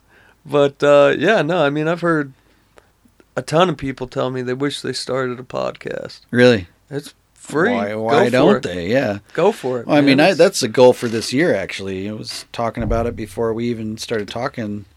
Uh, that I in 21 wanted to really give it a go, yeah. and I've got several ideas that I think would be really fun, and I've got some friends too that have the same idea, and just you know, it'd be I think it's I think it'd be really fun. And this is the first time I've ever been on a podcast, and you know, it starts off like for me, it started off like I don't know. I've never met you before this, No. and you're easy to talk to. We've just been jamming back and forth, and it's just it's fun. It's fun to share ideas and get feedback, and ultimately, you know, I'm gonna have to deal with that whole like listening to my own voice whenever you I don't do that thing up. part. You don't listen I to just the, no, you I just, just, put it up. yeah, no, I don't like listening to my own voice. Yeah, yeah. Well, I mean, once it gets big enough, or if it ever gets big enough, I'll hire an editor, and then they can do that. You know what I'm saying? I- uh, I'm not doing it. oh, yeah, that's like a whole other aspect to it, huh? Editing and marketing. Sheesh. Oh man, if you get It's into like the editing, business. it's uh, there's a whole nother thing in And itself. getting sponsors and all that. Is that something you're going to do eventually? I don't know, man. We're just sort of running with it right now. Yeah. See where it goes. Eventually, I mean, I'm building this mess here I got going Uh, on. yurt. Um, yeah, it was originally going to be called The Tent, but a political podcast came a couple months before I started it Ah, took my name. They actually had their that's how it second goes, uh, their second episode on my birthday. Really? Yeah, it's a nice little birthday present Huh. in advance. It's funny how it works out like that. But uh, yeah, no, I uh, I'm gonna try to take this thing all over the place. Just get power inverter Mobile. and then go to like festivals or wherever, and just do podcasts right there when I'm camping. Hell yeah. Hell yeah. I, I don't think there's anyone else who's done that yet. Not that I've heard of, certainly. And then other than that, it's just sort of a local, like Utah-based See, that was that was one of the ideas I even had. Not nothing conflicting. Just there's so much that goes on in Utah, and Yeah. you're on like the more like you know individual like person uh, occupational kind of like craft perspective. But like I was kind of on the whole like paranormal idea. 'cause There's so much paranormal stuff that goes. I've on I've had two in Utah. paranormal podcasters. I saw on here. the list, and I've I I listened to some episodes, and yeah, they're like I don't know. That's kind of a whole entire different topic, but there's so much that goes on in Utah. Yeah. Like, Skinwalker Ranch. yeah, everything. totally. Yeah. That's like number one. But like, I don't know. I don't know all about it, but that's kind of the interest there. I'm interested in it, and I'd want to know more. And there are so many people out there that do know and that are like making their lives about it. And I just think that would be really Yeah, interesting learn, for right? people to learn about because Do you listen to a lot of podcasts? uh, a fair amount. Yeah, Yeah. not not a ton. I mean, I'll give some a shot and kind of settle with the ones that I really like, and I've got a couple that are my favorites that I've like listened to all the way through twice. That Yeah. yeah, I think everybody has their own type of uh like social media. I'm not on Facebook a lot for like personal reasons, you know what I'm Mhm. saying? But uh like my social media would be podcasts. Like I watch a lot of YouTube cuz I listen to a lot of podcasts. I listen to podcasts on Spotify, audiobooks. And that's just cuz I'm always working and and all of my jobs I can just sit and listen to podcasts the whole time you know so that's sure, like yeah, that's like what I do on the internet where a lot of people you know some people it's Instagram some people it's TikTok some people it's whatever and they're trying to do all that while they're driving, and we know how all that turns out. But you can listen to podcasts while you're doing anything, Mhm. uh, you know. and I'm not sitting there checking my Facebook status at a red or a green light for Sheesh. 30 seconds while the guy behind me's trying to go somewhere that pisses me off to no end Uh, yeah, yeah, I think it pisses a lot of people off, and ultimately, it, you know, is a problem. It's a Yeah. problem. If you're if you are holding up traffic, checking your phone, stop it. Yeah. Like, don't ever do it again. Just put your phone down. You're commuting. So is everybody else. The most dangerous place a human can be is not the Amazon. It's on a street driving a car. So like, let's just get there safely. I mean, you guys talk about the anger people will feel towards you when they're sitting behind you for 30 seconds while you're checking your phone, man. well, it's like, why do you get to decide yeah. how and you know when I get to where I'm going? Why why are you in charge of that? that Just- I had to miss this green arrow because Yeah. you were.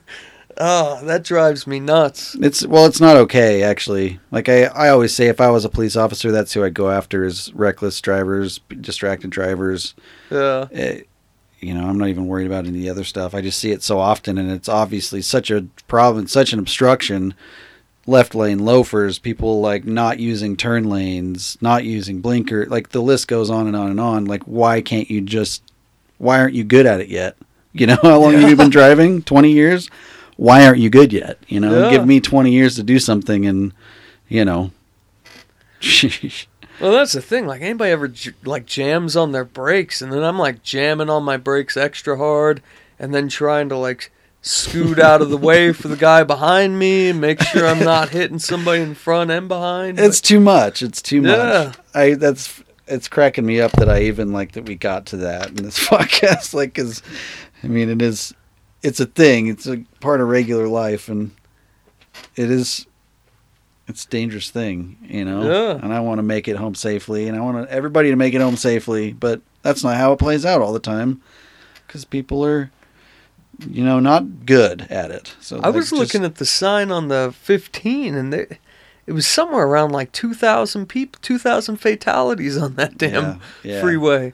Yeah, I mean, out of sight, out of mind. You know, it's just a statistic, right? But then when somebody, it happens to somebody in your family, it, the whole thing changes, right? Yeah. But I don't know. Well, and it happens every damn day, it seems, on that road. You're always in traffic. It's Yeah. crazy. Yeah.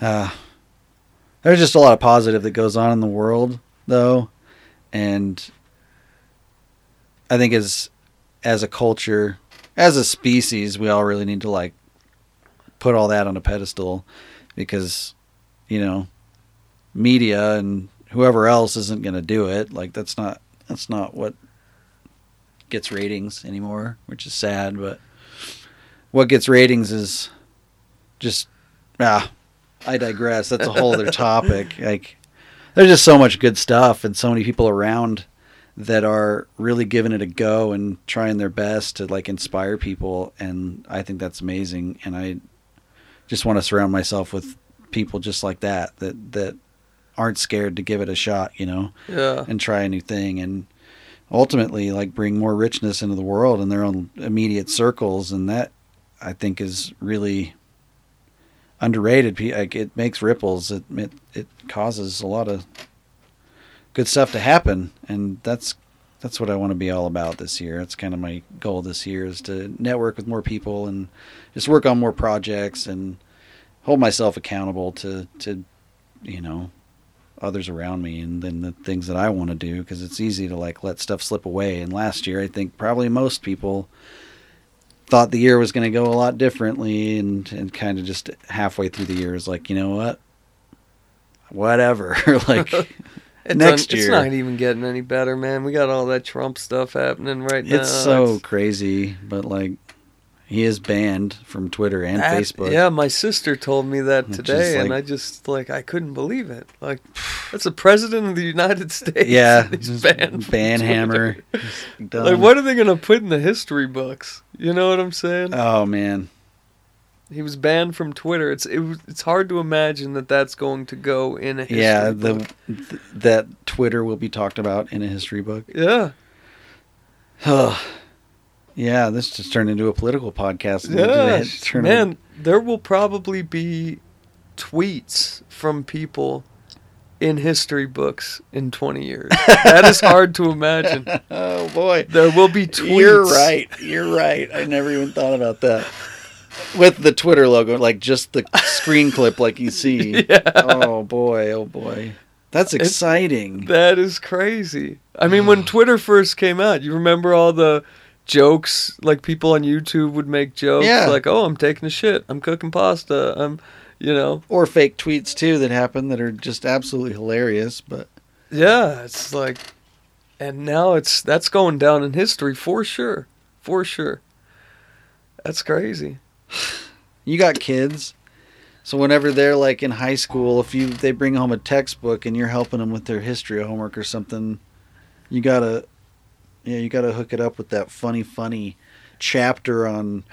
Uh, what's it like the black and gold dress or whatever it was when that's when that's a well it be a art question or some sort of science earth i don't know. I'm trying to figure out where that would even fit into eh, they'll they'll cram it in somewhere though. Optical illusions. I don't know Yeah, no, it, it's it'll be very interesting in like 20, 30 years to see what history books have in them.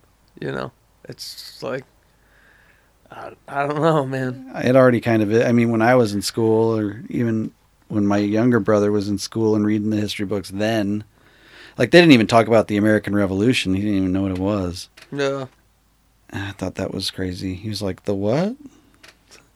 And we had an entire like term. What do they call it? Semester. Is- What's it? Sem- semester's the long one, right? yeah. I don't know. It's been so long. yeah. So what do you think? Gotta end it soon. I've had like five beers. I gotta take a piss. But what do you think about? uh What do you think about being an elder millennial? Since you're the same age as me, do you Yeah, think you right fit in that millennial line? Because I mean, we didn't have cell phones in high school. No, you know what I'm saying? we saw Like, the '90s, a little bit of the '80s, all of the Y2K, early 2000s, all of that. We saw it all and understood. I think most of it, and I get all the jokes. I, Yeah. I hear the lingo. watch Seinfeld every night with my Shit, parents. Yeah, dude. Simpsons. Simpsons. I still consume Simpsons. I I mean, even talking about that Trump stuff, dude. Like Simpsons predicted everything, and it's like a picture of Willie with that whole garb on. I don't with the you know the coon skin and the and the horns. I don't know if that's real, Uh huh. but my thought is like, couldn't that guy have just watched that episode and thought like, I'm gonna dress up like Willie in that Simpsons episode? Yeah, probably. That's like a regular thing. How do I feel about it though? Like, uh, I don't know. I wish that I felt like some sort of endearing responsibility to to guide or something, but I don't really. It's like I It's think so far 86 beyond me. is like the start, isn't it? Isn't that the start of being a millennial?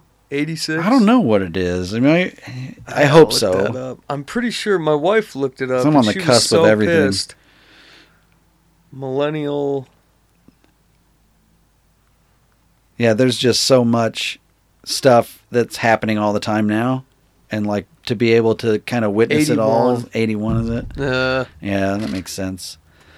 There's just been so much stuff happening since, I mean, always, really. There's always been a ton of stuff, but I don't know. I grew up, for some of the first news I saw was like Martha Stewart, Bill Clinton, O.J. Simpson. oh man, and OJ, for anyone that's listening, when I was a kid and I'd get home from school and I wanted to watch cartoons, that OJ Simpson trial took over cart. I yeah. hated OJ Simpson. Yeah. I hated all of them, man. The the what was the little girl? The uh JonBenét, Jean Benet, man. That took over Nancy Kerrigan. Tonya Harding. Yeah. Yeah, back then it was like the court hearings and everything were like all over every channel. It was Yeah. wild, and now it's like you know You got a million channels. Yeah. You watch your phone. I mean, Yeah, everything's exactly. live feed. all the blips and the sound bites and everything are there. Yeah. But anymore, it's just like I don't care. like, how does it affect me? It doesn't. Cool. I'm gonna I definitely Go didn't care when I was a kid. You know what I'm saying? same. I mean, that might have been the beginning of it then too. Like, why do all these adults care? And you go places and the adults are talking about it, and that's kind of the way it is now too. Like when people try to pass off memes as their own humor, where it's like the first three words of their sentence. Like I've seen that meme, already saw it. Don't pretend that that's your joke. It's Yeah. funny, but I'm not gonna laugh. you know, like I don't know. I'm kind of. We might be on opposite ends of the spectrum there because like I don't listen. I don't watch Yeah. memes at all. I, I I do the Instagram and the Facebook thing mainly to like you know see what my family and friends are up to, but also like for projects and inspirational things because there's a lot out there that I otherwise wouldn't see, and that's kind of fun to watch and think about. But in, inevitably, there are going to be you know jokes and memes and news blips and stuff, and I my mind's kind of adapted to be able to like blast scroll yeah. Right? You know, my mind can recognize little details and like, oh, that's a fun video. That's a fun video. And ultimately, I went through like seven thousand posts and picked out three that were good. And you can't really filter your can't really filter your feed Yeah. anymore. It's silly, but See, that's I, I don't have a Twitter right now, but I was I never did. I'm thinking Twitter has to be the best social media for news cuz like if you if you only follow what you want to see, it's perfect. When you start following a whole bunch of people, that's when it gets kind of crazy. But like The others are sponsoring at you, you know, advertising at you, and you can Yeah. pay to get into somebody's feed now. It's like yeah, I don't know. uh, it's it's like a whole different thing, man. I I think like if you know if you were to follow like the trampoline park in Provo or something like okay cool I'll see whenever they're doing a sale or you know like a restaurant that you like or something like the vegan bowl oh they got a coupon There you Hell go. yeah, I'm going. Totally. That's another great aspect, I mean, about social media. But it's all marketing, really. yeah no it is for sure It's a way to get people at your business, and I totally get that, and I respect it. I don't know.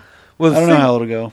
marketing has changed be I, I I hate it man I used to just like I'd have to come up with a you know three sentence paragraph and put it in the paper and the penny saver and you were done. You know here you five hundred dollars a month there you go. I'm good. Hmm you know but now it's like I mean you you've got to like get it you know? Yeah, you got to run target ads and and you got to learn test lot. them, run two side by side, and just see which one's doing better and why. Change it a little bit, alter it, and oh, it's doing better. It's doing better.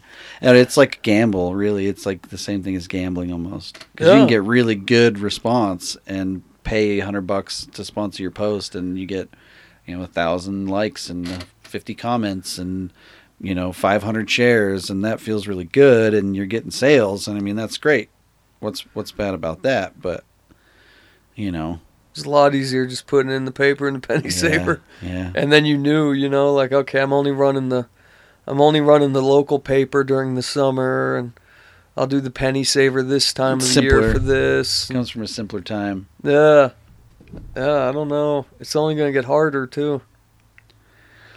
yeah unfortunately it's part of running a business too i mean it's kind of a unfortunate aspect but i mean it can be fun and it can help you out a lot so i don't know it can go either way Yeah, I I guess I haven't dealt a whole lot. The funny thing, when we were in Florida, I started a landscape company and I was watching all the videos, trying to rank it to the top of Google and everything. I get one call the whole year we were there. As soon as we moved here, I I mean I got two calls this week for landscaping in Florida, man. It's- from florida yeah, yeah. I still got my same nine four one area code.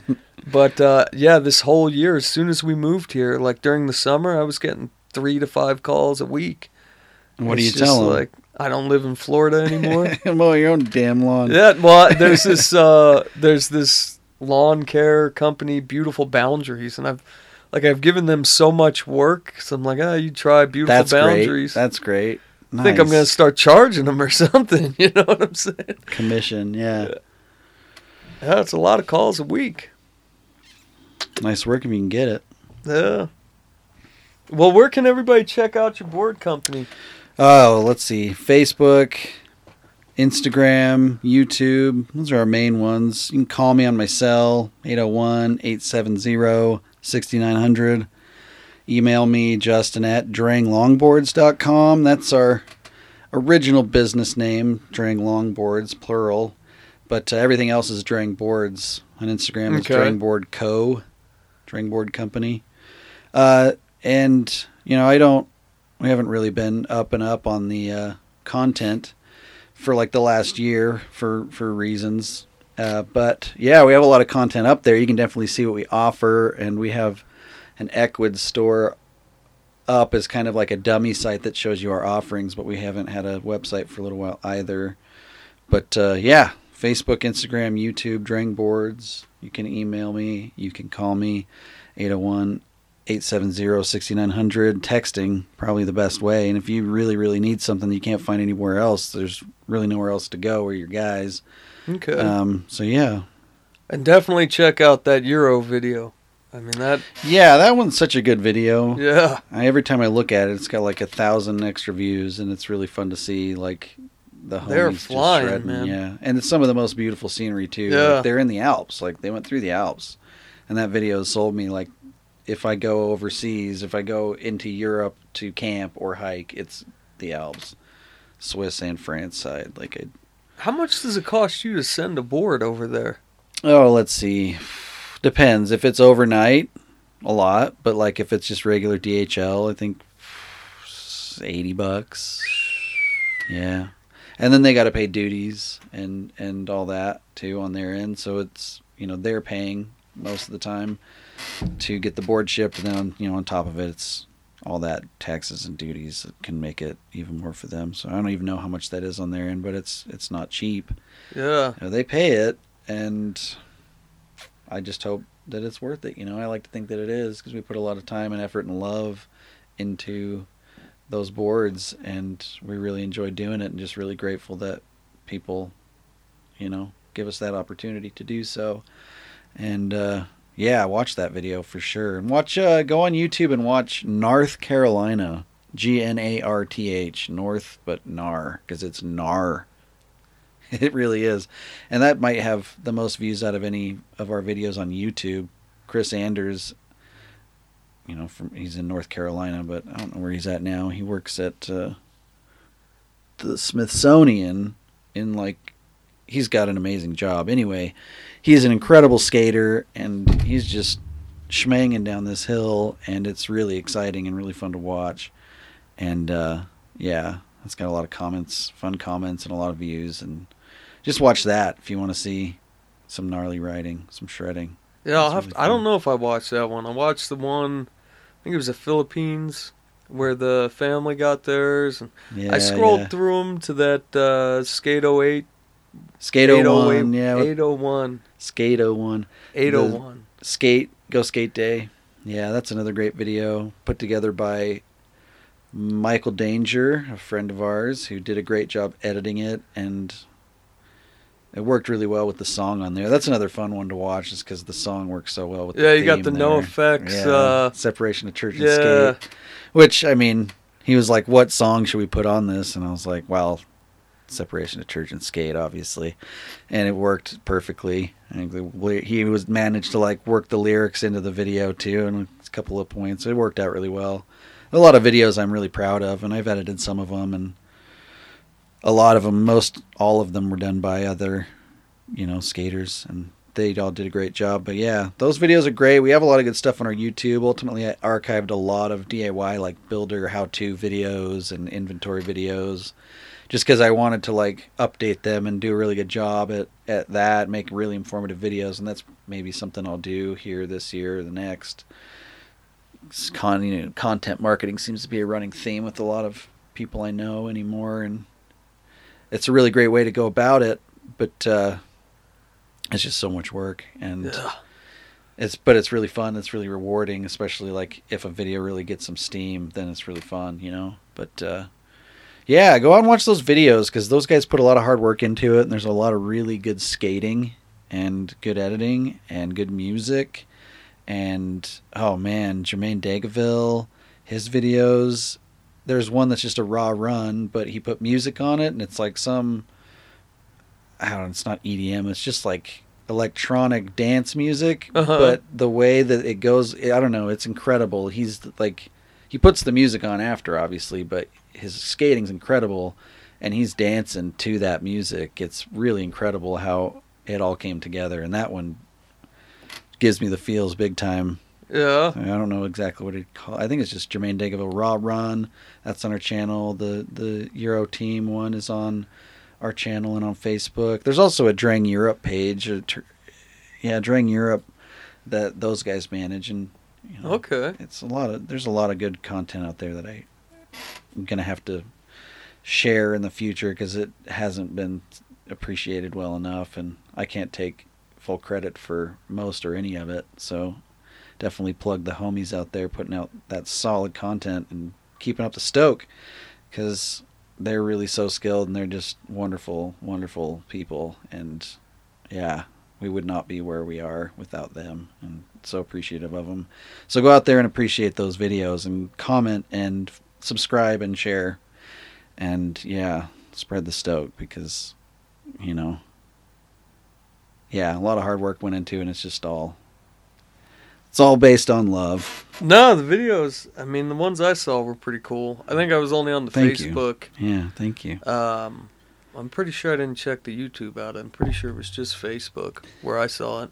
A lot of fun content on Instagram. You can follow my brother's page, Drang Customs. He's he's the guy that does the pressing and shaping and detailing the decks, like vast majority of the build aspect of the business, and he he's master at it. And uh, his his Instagram's real fun. He's got a lot of really cool, insightful stuff.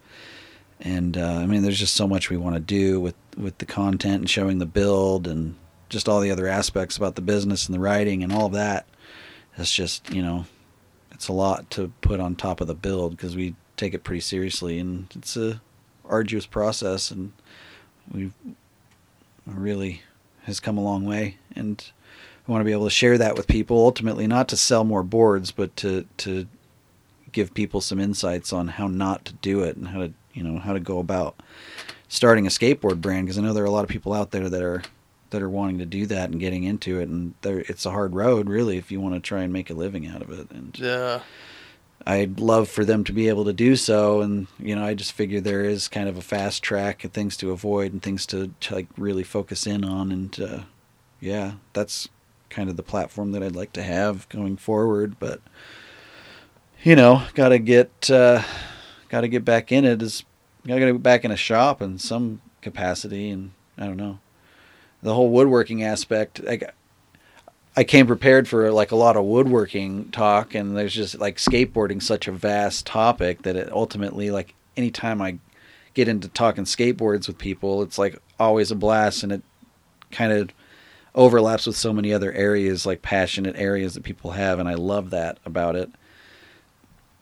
But I love like the build aspect and the and the the craftsmanship behind it, which tends to get neglected a little bit, like you know, by even skateboarders or even craftsmen. They kind of like laugh at it when you, you know, you mention like, oh, I build skateboards, and it's like, haha. Well, I'm a real woodworker, so like, you know, it's like, have you ever laminated a board before? Have you ever built a press? Like, you know, there's just so much that goes into it, and I would love to share more of it. But if you're out there and you're wanting to get into building skateboards, definitely get in touch. I would love to talk to you, and I, I'm sure that we can help you. So yeah, I plugged my number and my email. Just shoot me a text or shoot me an email or a Facebook message, an Instagram message. Don't send me a message on YouTube. I'm not going to respond to it.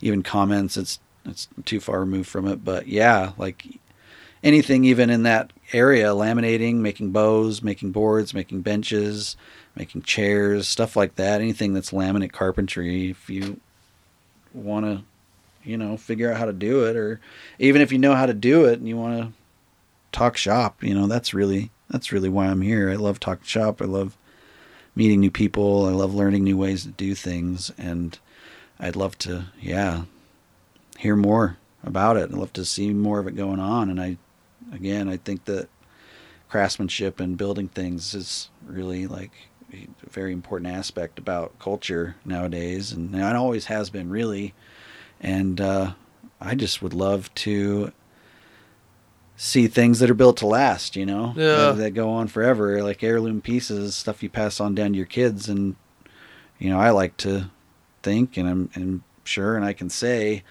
feel good about saying that, like, all of our boards will be another kid someday, like somebody's son, somebody's daughter. Well, his first board they'll learn on will be something we built 15 years ago or 10 years ago, whenever it is. Maybe 30, 50, 100, who knows? Yeah. Like I don't think those boards are just going to fall apart. You know, if the volcano, super volcano goes off, and a thousand years from now they're digging through the ash. Like, yeah, I want our boards still to just be like there. You know, why not?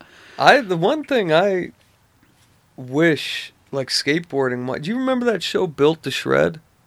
I don't. No. Ah, you gotta check that out, man. This this dude rigged up his truck, and he would go just to like cheap skate spots, and he'd bring you know a whole rack of plywood with him, and Seriously. and uh, flat rail, and yeah, check. It was on Fuel TV back in the day, but uh, See, that's what's up. That's like I'm about that. So built to shred. Built to Shred. Everyone check that out. Okay. Yeah, definitely a lot of good stuff to check out. Uh, I'm gonna have to listen back to this because there's already a couple that I might have already spaced. I, I was gonna bring a notepad with me, and I should have, but no, this was really fun. Yeah, And no, was. Time flew, and we covered a lot of ground. And yeah, man, it's great to meet you, and I love what you're doing. Yeah, sweet hopefully you come back on here. Yeah, I'd love to. Yeah, let me know and um shoot. If you're out there and you want to get into something, even if it's not skateboarding or, you know, carpentry or whatever, just take the leap, man. Just do it. Like just set aside a day or whatever in the near future and just give it a shot and and then think about it again, you know, and, And nothing's gonna be easy. No, no, certainly. But like you're gonna make mistakes, and that's Yeah. exactly what learning is called: is mistake making repeatedly. Yeah. You know, there's a million quotes out there about. Uh, the most famous one is Thomas Edison. He said, like, I found a thousand ways not to build a light bulb, right? But like, One way to do it. don't expect that you're going to be inventing a light bulb when you're doing something. You know, just take it easy. Don't take it too seriously. Just do it for fun. Enjoy yourself. Be safe. You know, safety first, safety second, and uh, hopefully you'll have all your limbs and your phalanges after you you know you're you're an old old person, and uh, you'll have a lot of fun experiences and cool creations that you have that you've made that are bringing joy to people's lives. And if not you know, a million people out there or tons, maybe just your grandkids or your children or whoever. And that's that's important and that stuff brings a lot of joy and in life and vibrance to the world and yeah, give it a shot. Don't be scared. Have fun. Well, thank you guys for listening. Take it easy and uh, check out his channel. I'm telling you, that video is pretty cool, and I'll see you on the next episode. Thanks, Scott. Thank you, man.